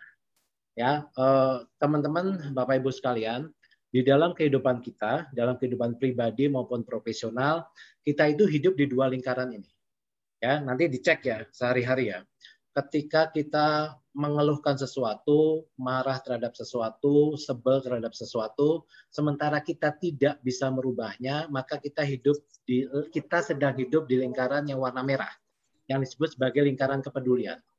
Kita cuma bisa peduli aja, kita cuma bisa uh, ngomongin aja, tapi kita tidak bisa merubahnya secara langsung. Termasuk uh, merubah tadi si surat cinta itu, gitu kan ya? Kan nggak bisa. Itu kan uh, kebutuhan setannya strategik adanya di atas, gitu ya. Maka kita jangan berlama-lama di sana. Kita fokus aja pada hal-hal yang bisa kita lakukan. Apa sih yang bisa kita lakukan? Hal-hal yang berada dalam lingkaran yang warna hijau, lingkaran pengaruh. Apa itu? Performance kita. Kalau kita punya anak buah, pekerjaan kita bersama-sama dengan anak buah. Itu ya. Jadi eh, orang-orang yang ketika tadi ya ketika uh, menjadi reaktif gitu ya ketika ada stimulus langsung meresponnya ya dan respon itu hanya berdasarkan mood yang tidak enak aja maka lama-lama nih pengaruh kita Anda lihat gambar di sebelah kanan atas pengaruh kita makin lama makin kecil. Ya dan tadi kita bicara mengenai uh, ini tentang kredibilitas kita. Ini tentang hasil. Ini tentang kinerja kita. Yang akan dinilai kan kinerja kita kan dari atas kanan kiri dan dari bawah. Dari kantor pusat juga gitu. Ya. Nah, kalau kita fokus kepada lingkaran yang warna hijau, lingkaran pengaruh, maka bisa berlahan, bisa juga cepat, maka eh, pengaruh kita akan meluas dan itu berdampak kepada penilaian kita. Ya, jadi ketimbang kita berkeluh kesah yang nggak jelas segala macam gitu ya, dan udah kita kan punya target, kita punya job desk, ya kita fokus di sana aja, gitu kan? Bahwa uh, mutasi ini ada, yaitu udah bagian uh, tadi perilaku yang di awal-awal gitu kan ya kita menerima perubahan kita meresponnya secara proaktif maka urusannya adalah kalau bicara mengenai hasil, maka kita bisa akan eh, mencapai hasilnya. Nah, eh, berikutnya lagi adalah ini nyambung ya, kita bicara mengenai hasil, maka eh, kita perlu ketika kita berada di tempat baru, kita menetapkan target-target baru. Ya, secara personal ya. Karena bisa jadi bahwa target yang selama ini menjadi hal yang mau kita capai di tempat yang lama udah nggak relevan lagi karena memang perubahan uh, uh, posisi, perubahan peran kita. Ya kemarin kita berada pada uh, area di mana kita ngurusin operation, kemudian sekarang kita uh, ngurusin bisnis. Kemarin kita nggak uh, bertanggung jawab secara langsung terhadap revenue-nya uh, uh, bank tempat kita bekerja, tapi sekarang kita bertanggung jawab terhadap itu atau sebaliknya. Ya. Nah, kenapa ini perlu dirancang? Karena segala sesuatunya itu kan uh, tercipta dua kali. Ya, artinya ada penciptaan mental, itu kita pikirin dulu, kita rancang dulu, baru kita bisa berkinerja. Artinya penciptaan fisik, perilaku kita, tindakan kita yang mewujudkan itu. Nah, itu uh, tidak akan bisa terjadi tiba-tiba kita mencapai hasil gitu ya, tiba-tiba kita menjadi uh, hebat di tempat yang baru tanpa kita rancang dahulu di awal ketika kita dapat surat penugasan atau di hari-hari pertama kita bekerja di tempat baru ini kita mau berkontribusi apa sih Nah, ini adalah satu hal yang tadi yang bisa kita lakukan di dalam lingkaran pengaruh. Ya, ketimbang ngeribetin mikirin hal-hal yang memang tidak bisa kita rubah gitu ya. Ya udahlah, apa sih sebenarnya yang bisa kita lakukan? Hal besar apa? Saya menyebutnya hal besar karena ini sangat-sangat berpengaruh terhadap kinerja kita dan bagaimana kita bisa beradaptasi dengan tim yang baru. Ya. Apa sih kontribusi yang bisa saya berikan di tempat baru ini bersama dengan tim yang baru. Siapa pun kita berada di posisi mana pun kita, individual contributor, supervisor, asisten manager, manager, bahkan pimpinan cabang, itu ya. Kita tetapkan, oke, okay, ya rencana kontribusi kan, ya bisa jadi kan ini berbeda ketika kita di tempat yang lama, gitu kan. Tetapin dulu, ya kita mau ngapain. Dan ini bisa terjadi kalau tadi perilaku kita proaktif, ya kita fokus pada lingkaran yang bisa kita pengaruhi gitu ya dan di di uh, uh, uh, awal banget gitu ya kita menyadari bahwa perubahan selalu ada. Oke? Dan bangun relasi di tempat kerja ya karena keberhasilan kita di tempat baru. Bagaimana kita diterima di tempat baru ya itu adalah tentang bagaimana kita membangun relationship dengan teman-teman kita yang baru ya lakukan setoran-setoran kepada rekening bank emosi rekan-rekan kita yang baru. Ya kayak kita uh, nabung aja ya. Kita kan maunya kan kalau kita punya tabungan kita punya saldo yang cukup kan. Kalau saldonya bagus maka hidup kita nyaman gitu kan ya. Nah uh, saldo itu kan artinya setoran kita lebih banyak dari tarikannya. Begitupun dalam uh, membangun relationship di tempat kerja. Dan ini 360 derajat ya, Bapak Ibu ya, dengan uh, atas, kanan, kiri, dan bawah. Artinya dengan atasan, dengan rekan kerja, uh, dengan uh, anak buah, dan juga dengan pihak-pihak di luar dari cabang kita, ya di luar dari organisasi atau perusahaan kita yang berinteraksi dengan kita sehari-hari. Karena mereka orang-orang baru, maka ya kita bangun relationship, nabung-nabung ke rekening hubungan gitu ya, supaya hubungan kita baik. Dan uh, selalu punya pola pikir yang begini. Uh, kita di tempat baru kita pingin perform, betul ya? Oke, okay. nah uh, kita pengen ide-ide kita diterima ya sebagai orang baru kayak ini aja lah kayak main bola kalau udah 70 menit ke atas gitu ya. Kalau ada pemain baru, nah sering kali uh, pemain baru ini ngegolin karena ada disebut sebagai fresh leg gitu ya. Maka kalau ada orang baru diharapkan ini uh, kinerjanya bagus dan membawa kinerja yang bagus buat tim. Oke, okay? karena kita merasa ya bahwa kita adalah orang baru itu ya yang dipercaya untuk bawa kinerja bagus, maka kita punya panah yang sebelah kanan itu adalah keberanian keberanian kita untuk menyampaikan ide ya. Oh ini mestinya uh, saya mau buat cabang ini gitu ya. Saya punya usulan cabang ini akan melakukan A B C. Itu keberanian kita untuk uh, bilang kepada orang-orang yang bekerja bersama-sama dengan kita tim kita yang baru saya maunya seperti apa ya. Kalau ini tidak diimbangi dengan yang bawah panah yang bawah adalah timbang rasa maka yang terjadi adalah gini. Ketika keberanian itu tinggi ya sementara timbang rasanya rendah maka yang muncul adalah kemauan kita untuk selalu mau menang sendiri win lose. Hmm. ya nggak mau terima pendapat orang. Ya nggak mau uh, terima masukan dari rekan kerja kita apalagi anak buah kita. Oke. Sebaliknya kalau kemudian kita timbang rasanya terlalu besar ya uh, saya ikut aja deh namanya juga anak baru gitu ya uh, walaupun saya tahu nih saya punya ide nih kalau untuk ngegarap market uh, kredit di sini itu saya punya karena saya kan dulu kan yang ngolah produk ini di kantor pusat nih. Saya punya ide mestinya tuh kita melakukan ini loh untuk marketingnya loh. Tapi ya udahlah saya orang barulah saya ngalah aja saya diem aja. Ya maka yang terjadi adalah ya kita kalah terus karena timbang rasa kita terlalu besar atau kita nggak punya keduanya ya. Ini uh, kitanya tidak berhasil di tempat yang baru tim kita juga akan uh, uh, performanya juga akan tidak seperti yang diharapkan.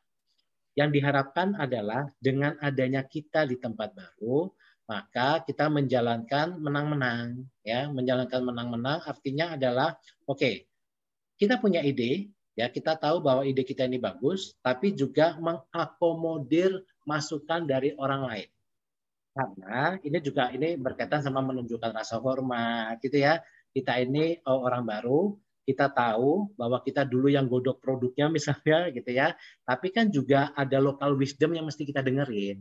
Ada pengalaman di lapangan yang mesti kita pahami gitu ya. Maka apabila itu kita lakukan maka yang terjadi adalah menang-menang.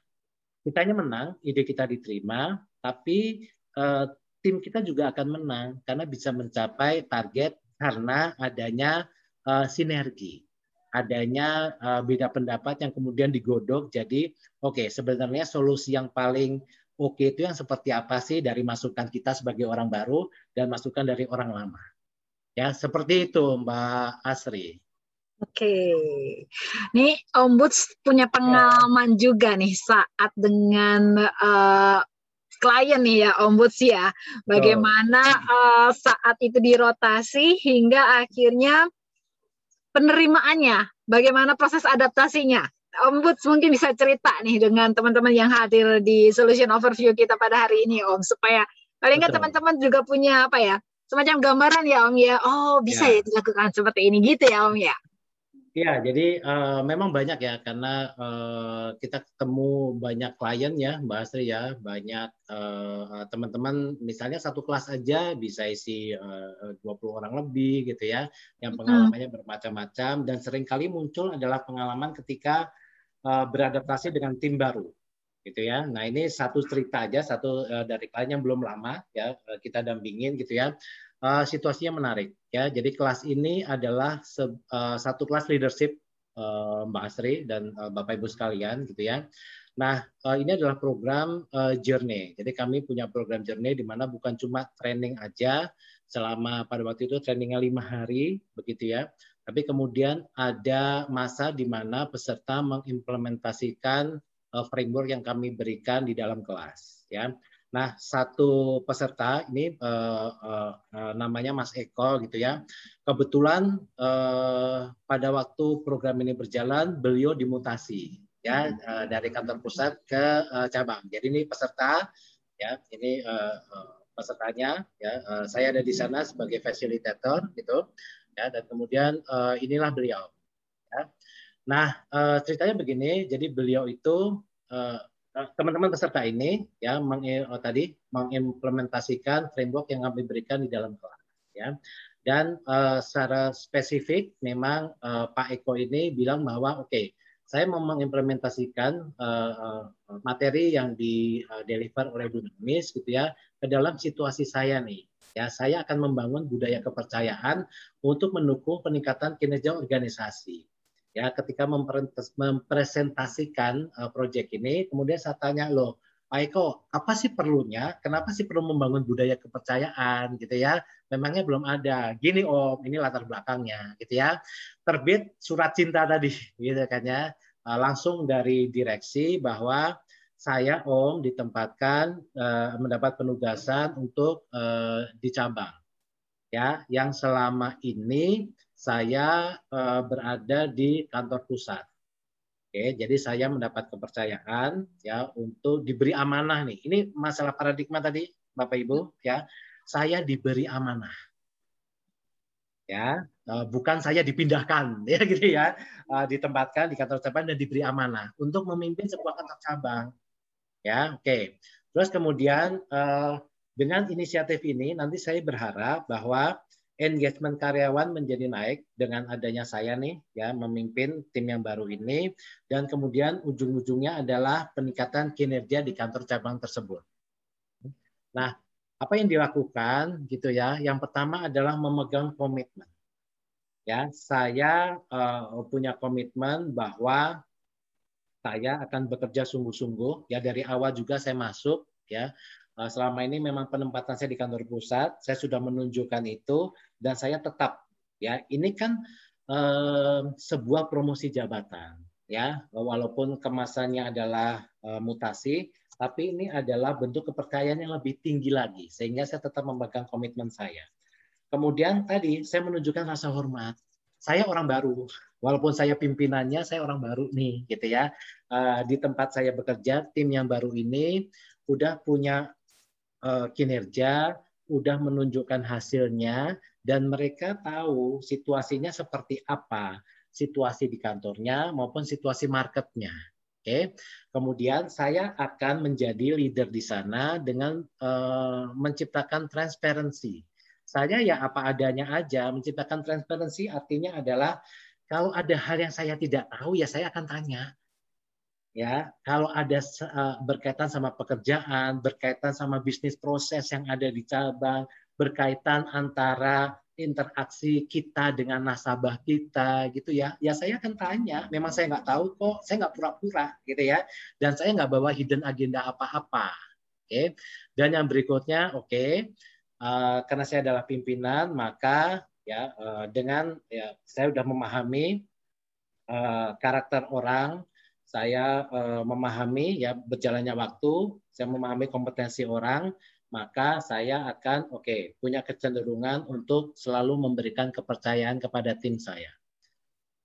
Hasilnya adalah ya yang uh, terjadi dengan timnya uh, Pak Eko ini adalah peningkatan awareness terhadap KPI unit kerja ya bahwa dengan datangnya beliau sebagai pimpinan baru itu juga sedang ada uh, transformasi di dalam uh, perusahaan ini ya. Dan itu kemudian ada KPI-KPI baru yang berkaitan sama uh, apa uh, bisnis yang berkaitan sama anak perusahaan juga gitu ya. Maka orang-orang bisa lebih aware terhadap itu. Bukan silo di bagiannya masing-masing aja.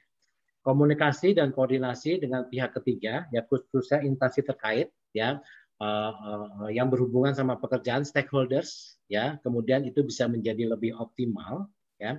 Karena tadi uh, beliau melakukan hal-hal tadi yang mulai dari uh, paradigma mulai dari bekerja pada lingkaran pengaruh aja gitu ya.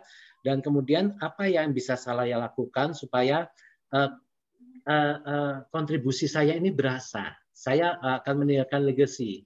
Oh dibikin budaya baru yaitu budaya pembelajaran ya supaya dengan adanya uh, uh, pengalaman yang dimiliki oleh masing-masing orang bisa memperkaya kompetensi orang lain. Dan akhirnya suasana kerja jadi harmonis. Ya, ini real terjadi teman-teman dan ini beliau ini ada di kelas saya. Ya, di kelas kami Dunamis. Oke, teman-teman, apakah teman-teman uh, siap ya dengan kepercayaan baru yang bisa jadi karena sekarang eranya perubahan gitu ya, bisa jadi itu datang di kita, surat cinta itu datangnya di kita gitu ya. Apakah teman-teman siap? insya Allah apabila kemudian kita melakukan tadi eh, perilaku-perilaku yang eh, kami sampaikan, insya Allah semuanya akan berjalan kayak tadi kan lagunya Pingkan Mambo kan baik-baik saja. Akhir dari perjalanan bahwa eh, apa yang saya sampaikan selama 90 menit itu ya itu adalah adanya di satu program kami The Seven Habits of Highly Effective People. Di sini kita belajar mengenai paradigma yang efektif dan kebiasaan-kebiasaan efektif ya yang akan meningkatkan kualitas diri kita sebagai profesional apalagi apabila kita kemudian berada dalam situasi baru yang karena tuntutan bisnis, tuntutan ekonomi, tuntutan uh, era perubahan ke depan ini semuanya jadi lebih cepat, kita bisa beradaptasi dengan sangat-sangat efektif dalam waktu yang cepat. Kira-kira seperti itu, Mbak Asri.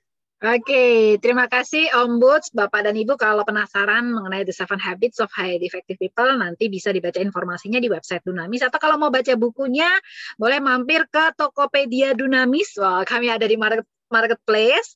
Uh, ada Dunamis Publishing di sana. Bukunya bisa Anda dapatkan melalui Tokopedia. Silahkan nanti mampir ya ke sana.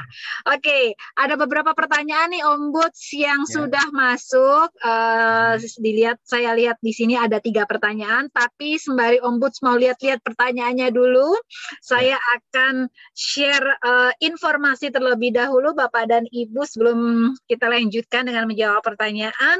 Kami mohon bantuan Bapak dan Ibu untuk memberikan feedback atas berjalannya Dynamic Solution Overview kita pada hari ini, boleh silakan Anda berikan masukan atas berjalannya program kami melalui bit.ly slash webinar underscore 110621 atau Bapak dan Ibu bisa scan barcode yang ada di layar Bapak dan Ibu atau bisa juga melalui klik link yang disampaikan oleh rekan saya di kolom chat. Bisa langsung memberikan feedbacknya. Dan bila ada topik yang ingin disampaikan, pengen dibawakan di Dunamis uh, webinar atau Dunamis Solution Overview, silakan Bapak Ibu sampaikan di feedback form tersebut. Nanti kita akan usahakan untuk bisa hadirkan di program Dunamis Webinar Series. Oke, okay. dan saya informasikan juga hari Jumat depan Dunamis Webinar akan hadir untuk efektif B2B Series. Ini untuk rekan-rekan bisa diinformasikan rekan-rekannya Bapak dan Ibu yang bergerak di bidang sales atau di tim salesnya. Kita akan hadir dengan tema mengenai motivate your sales team hari Jumat nanti tanggal 11 Juni bersama dengan fasilitator Dunamis Mbak Yulia Sasanti kita akan berbagi bagaimana sih tips sebagai seorang sales leader bisa meningkatkan motivasi tim penjualan hingga bisa mencapai hasil sesuai yang diharapkan. Apa ya yang bisa dilakukan supaya kita bisa memberikan uh, motivasi untuk anggota uh, tim penjualan kita. Ini adalah beberapa kelas yang Bapak Ibu bisa ikuti di Dunamis untuk kelas publik kami.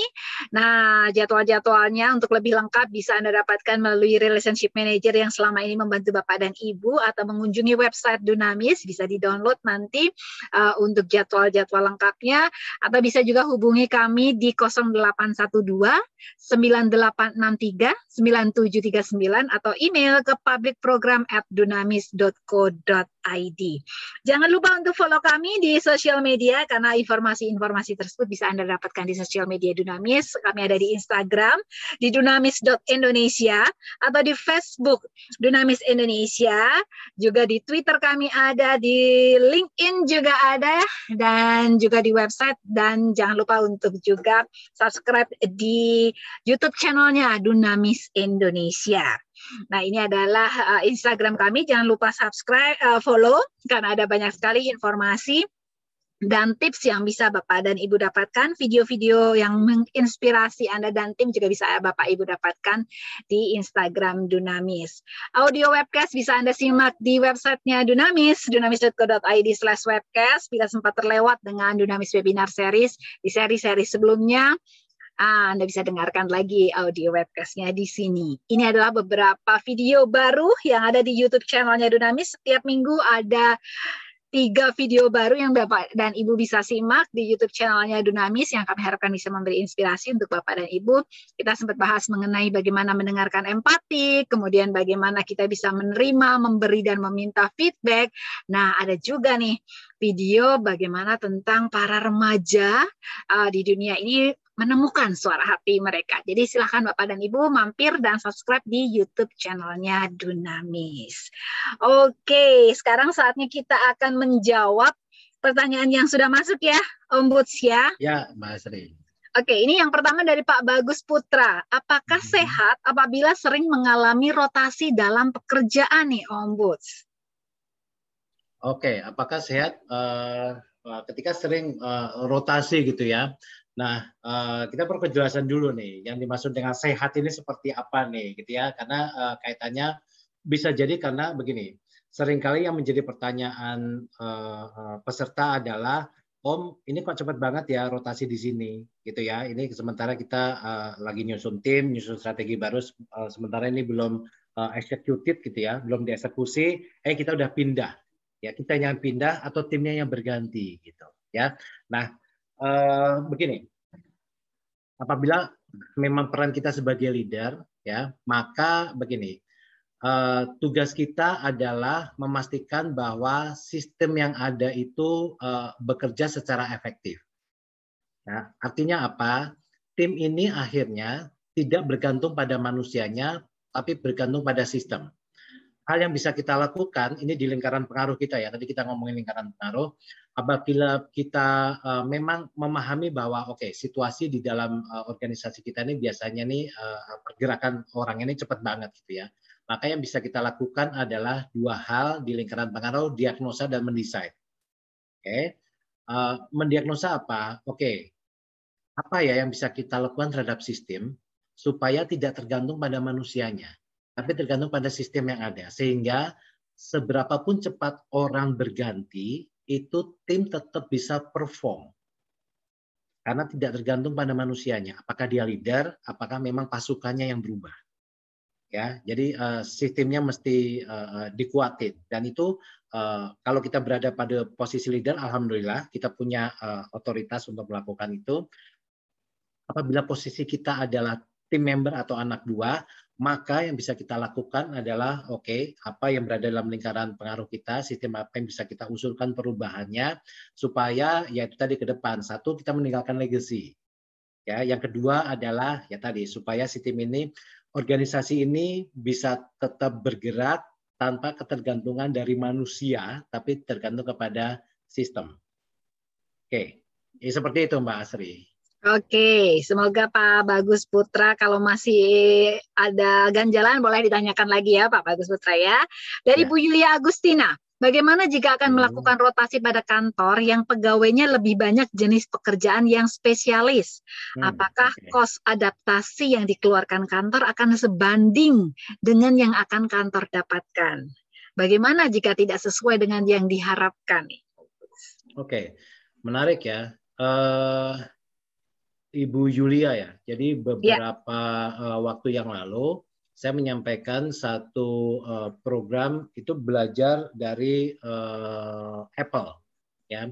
Menariknya di sana mereka punya filosofi untuk apa supaya inovasi itu bisa berjalan luar biasa. Kita tahu lah ya produk Apple kan luar biasa Inovasi bisa bergulir secara luar biasa karena filosofi mereka adalah expert lead expert.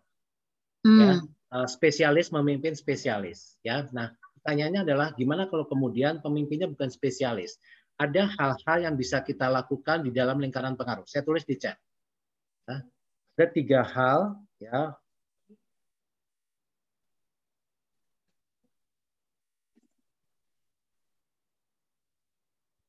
itu yang uh, yang berada dalam expertise kita maka itu kita lakukan yang berada sebagai job roles kita job desk kita itu kita lakukan ownernya kita hmm. oke okay? apabila ada hal yang membutuhkan pembelajaran baru dan kita belajar apakah kemudian ketika kita belajar membutuhkan waktu uh, nanti keluar biayanya ya dan itu biaya ditanggung oleh perusahaan mungkin ditanggung oleh kita sendiri dan kalau misalnya ada hal-hal yang memang harus diselesaikan tepat dan ekspertisnya nggak ada di kita, karena itu ada di para spesialis dan delegasikan itu kepada mereka. Ya, jadi tiga hal ini yang bisa kita lakukan di dalam lingkaran pengaruh kita. Owning yang memang menjadi bagian kita, kerjain, learning, kita belajar hal-hal baru dari para spesialis. Kalau memang itu uh, butuh tepat segala macam, sementara ekspertisnya di mereka, dan delegasikan saja. Seperti okay. itu Mbak uh, Asri. Oke, okay, tapi memang uh, dalam setiap apa ya uh, rotasi yang kita lakukan memang mungkin hmm. ada kos-kos yang tidak terduga yang memang harus kita keluarkan dan memang betul, hasil betul. itu bagaimana kita mengusahakannya supaya akhirnya bisa sesuai harapan ya Om ya. ya. Yang kita ya. juga perlu untuk manage expectation ya. Betul. Untuk hasilnya. Oke. Okay. Dari Pak Ruri. Ombuds tadi sampaikan yang pertama adalah positive thinking saat rolling. Gimana kalau memang kita digeser karena manuver personal yang memang nggak suka sama kita? Apa yang mesti kita lakukan? Menerima atau bertanya nih Ombuds? Oke, menarik ya. Satu, Pak Ruri, thank you pertanyaannya. Uh, ini kaitannya kita mesti ngecek paradigma kita. Tadi kita bicara mengenai uh, persepsi ya pola pikir ya. Itu mesti kita cek dulu ya. Eh, benarkah yang kita pikirkan memang seperti itu situasinya ya? Yang kedua adalah kita uh, bisa nih bertanya tapi bertanyanya kan bukan kemudian uh, pak maksudnya pasti saya dimutasi? Bukan gitu juga gitu ya. Uh, sebenarnya masuk ke tadi bagian kontribusi. Kontribusi yang bapak harapkan ya dari saya di tempat baru ini apa ya? Hmm. Ya. Dan kemudian ya udah apa yang bisa kita lakukan di lingkaran pengaruh ya uh, ya kita berkontribusi aja kita uh, jagain kinerja kita aja gitu ya. Uh, kita catatan yang paling penting adalah kita tidak bisa meminta semua orang seperti yang kita mau. Atas kanan kiri bawah. Yang bisa kita yang bisa kita tunjukkan adalah result. Hmm. ya ketika kita di tempat baru apa pun alasannya ya Yes. Apa pun alasannya, uh, ketika kita perform di situ, organisasi akan melihat kok. Nah ini rasanya nyambung sama pertanyaan Pak Prayogo nih. Ya, Pak Prayogo menanyakan apakah perusahaan wajib memberikan informasi mengapa seseorang dirotasi dan apakah saat se apakah sehat saat karyawan menolak mutasi bahkan bahkan bersedia diberikan punishment atas penolakan tersebut. Wow. Oke, okay. ya. Uh, ini ideal ya, kita bicara ideal ya, Pak Prayogo dan Mbak Asri ya. Ketika uh, perusahaan melakukan rotasi, yes, ya saya sebagai uh, mantan orang SR dan sekarang posisinya sebagai konsultan gitu ya, wajib menyampaikan mengapa alasan uh, untuk rotasi itu, yang kemudian uh, alasannya pasti yang uh, bisa memotivasi orang dong Betul ya, yes. ya, kaitannya sama mm -hmm. akhirnya ada awareness, akhirnya ada pergeseran paradigma bahwa ini bukan punishment, tapi ini adalah bentuk kepercayaan company kepada yang bersangkutan. Ya, yang berikutnya adalah uh, apakah uh, sehat saat karyawan menolak mutasi bersedia diberikan punishment atas penolakan tersebut. Nah, kita bicara mengenai sistem. Jadi, ketika ini terjadi, maka uh, bukan case by case tapi memang sudah ada sistem yang mengatur uh, pergerakan orang dan apa yang menjadi uh, bukan punishment sih konsekuensi ya hmm. ketika orang menolak mutasi itu by system jadi bukan orang per orang ini yang tadi saya bilang ya jangan sampai kita mengelola organisasi uh, bergantung sama orang bergantung sama keputusannya orang per orang, bergantung sama paradigma orang per orang. Mesti dibangun by system. Ya, apakah ini kemudian masuk kepada sistem uh, rewards gitu ya, uh, ataukah kemudian dalam sistem yang ada di SR seperti apa? Ya, jadi uh, adjustment-nya adalah pada sistem, bukan okay. pada keputusan orang per orang. Bukan seperti keputusan. itu. Oke, okay. baik Bapak dan Ibu, semoga uh, jawaban yang diberikan Ombuds tadi uh, memberikan inspirasi untuk Anda. Bila masih ada pertanyaan lagi, Bapak dan Ibu, silakan bisa mengirimkan email ke asri@dunamis.co.id maaf atau ke marketing@dinamis.co.id nanti uh, kita akan coba jawab ya Ombuds ya dari pertanyaan-pertanyaan yang masuk. Sebelum kita tutup uh, Dynamics Solution Overview kita pada hari ini, kalau kita bicara mengenai rotasi pekerjaan, nah ini kalau secara teorinya kan berarti per proses pemindahan seseorang dari satu pekerjaan ke pekerjaan yang lain. Tapi ada loh sebenarnya benefit dari rotasi ini, keterlibatan karyawan, kemampuan organisasi dan juga jejak jaring karyawan. Tentu saja ya. kita harus bisa beradaptasi saat kita ditempatkan di tim di tempat yang baru atau di tim yang baru, di unit yang baru. Dan Ombus tadi memberikan enam tips bagaimana mengelola perubahan di tempat kerja dan bisa beradaptasi secara mudah. Saya akan ulangi. Yang pertama adalah menerima perubahan. Karena perubahan akan selalu ada. Bila tidak cepat beradaptasi, akan berpengaruh terhadap tim kita. Ini yang perlu kita ingat. Yang kedua, jangan lupa untuk berpikir positif. Karena saat mengalami rotasi, dua pilihan kita adalah bersikap reaktif atau proaktif. Mari kita berhenti sejenak dari stimulus yang ada sebelum memberikan respon untuk melihat pilihan-pilihan yang ada. Dan yang ketiga adalah cari sudut pandang baru. Karena cara pandang kita akan berpengaruh terhadap perilaku kita dan perilaku ini akan mempengaruhi, mempengaruhi hasil yang kita dapatkan. Komunikasi dan cari informasi sebanyak-banyaknya. Siapa tahu informasi ini bisa menutup blind spot kita dan memberikan kita sudut pandang yang baru. Yang keempat, fokus pada apa yang bisa kita kendalikan, kita libatkan diri pada pekerjaan dan fokus pada apa yang menjadi tanggung jawab kita dengan memperbesar lingkaran pengaruh yang kita miliki. Jangan lupa yang kelima adalah tetapkan target baru secara personal ya, ini targetnya untuk memberi makna pada pekerjaan atau peran baru kita. Tanyakan pada diri kontribusi apa yang bisa saya berikan di tempat baru dengan tim yang baru. Dan yang terakhir, jangan lupa untuk selalu tetap terhubung dengan rekan kerja terus bangun relasi karena keberhasilan kita di tempat baru ini berkaitan dengan relasi yang kita bangun tersebut dan kita berikan setoran terhadap relasi yang kita bangun tersebut. Kita harapkan ya Om Butsia setelah mengikuti Dynamic Solution Overview kita ini, Bapak dan Ibu mendapatkan inspirasi. Dan apabila memang saat ini sedang berada di tim yang baru, proses adaptasinya akan semakin lebih cepat. Dan kalau ternyata nanti tiba-tiba mendapatkan surat cinta dari tim HR, sudah siap juga dengan proses adaptasinya dan tetap uh, menghasil, menghasilkan kinerja unggul yang berkelanjutan tadi. Jangan lupa kata kuncinya itu dari Ombuds. Begitu ya Ombuds ya. Terima kasih Bapak dan Ibu sudah Terima hadir kasih Bapak Ibu. Terima dalam kasih, Mbak Dynamic Asri. Solution Overview Ombuds. Terima kasih. Sama-sama Mbak Asri. Thank you. Kita Terima kasih tunggu. juga Bapak Ibu. Iya, kita tunggu lagi nanti Ombuds untuk hadir di Dynamis webinar ataupun Dynamis Solution Overview untuk memberikan tips-tips lainnya lagi ya. Sekali lagi Bapak dan Ibu terima kasih sudah hadir dalam Dynamis Solution Overview. Saya Asri Larasati dan Mas Budi Arianto pamit mundur. Kita ketemu lagi di Dynamis webinar series berikutnya. Selamat berakhir pekan dan stay healthy. Sampai ketemu lagi Bapak dan Ibu. Selamat sore. Ya, selamat sore. Makasih Mbak Asri. Terima kasih Terima Bapak kasih. Ibu. Thank you. Terima kasih. Terima kasih Pak Terima Jafar. Sampai ketemu lagi. Sampai ketemu Mas lagi Pak Heri, Pak Pak Heri. Ya, sama-sama Mbak Asri. Pak Rofi, Pak Eko, terima kasih. Terima kasih Pak Rofi. Bu Yulia, Pak Yaser, terima kasih.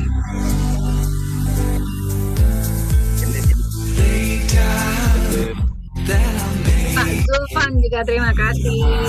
Pak Jeffrey, terima kasih. Sampai ketemu.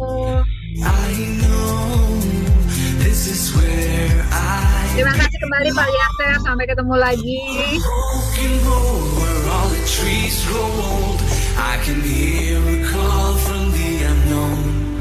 But in the boulevards with all the shining cars, nothing seems to fill my empty heart. Pak Eko, terima kasih. Sampai ketemu lagi.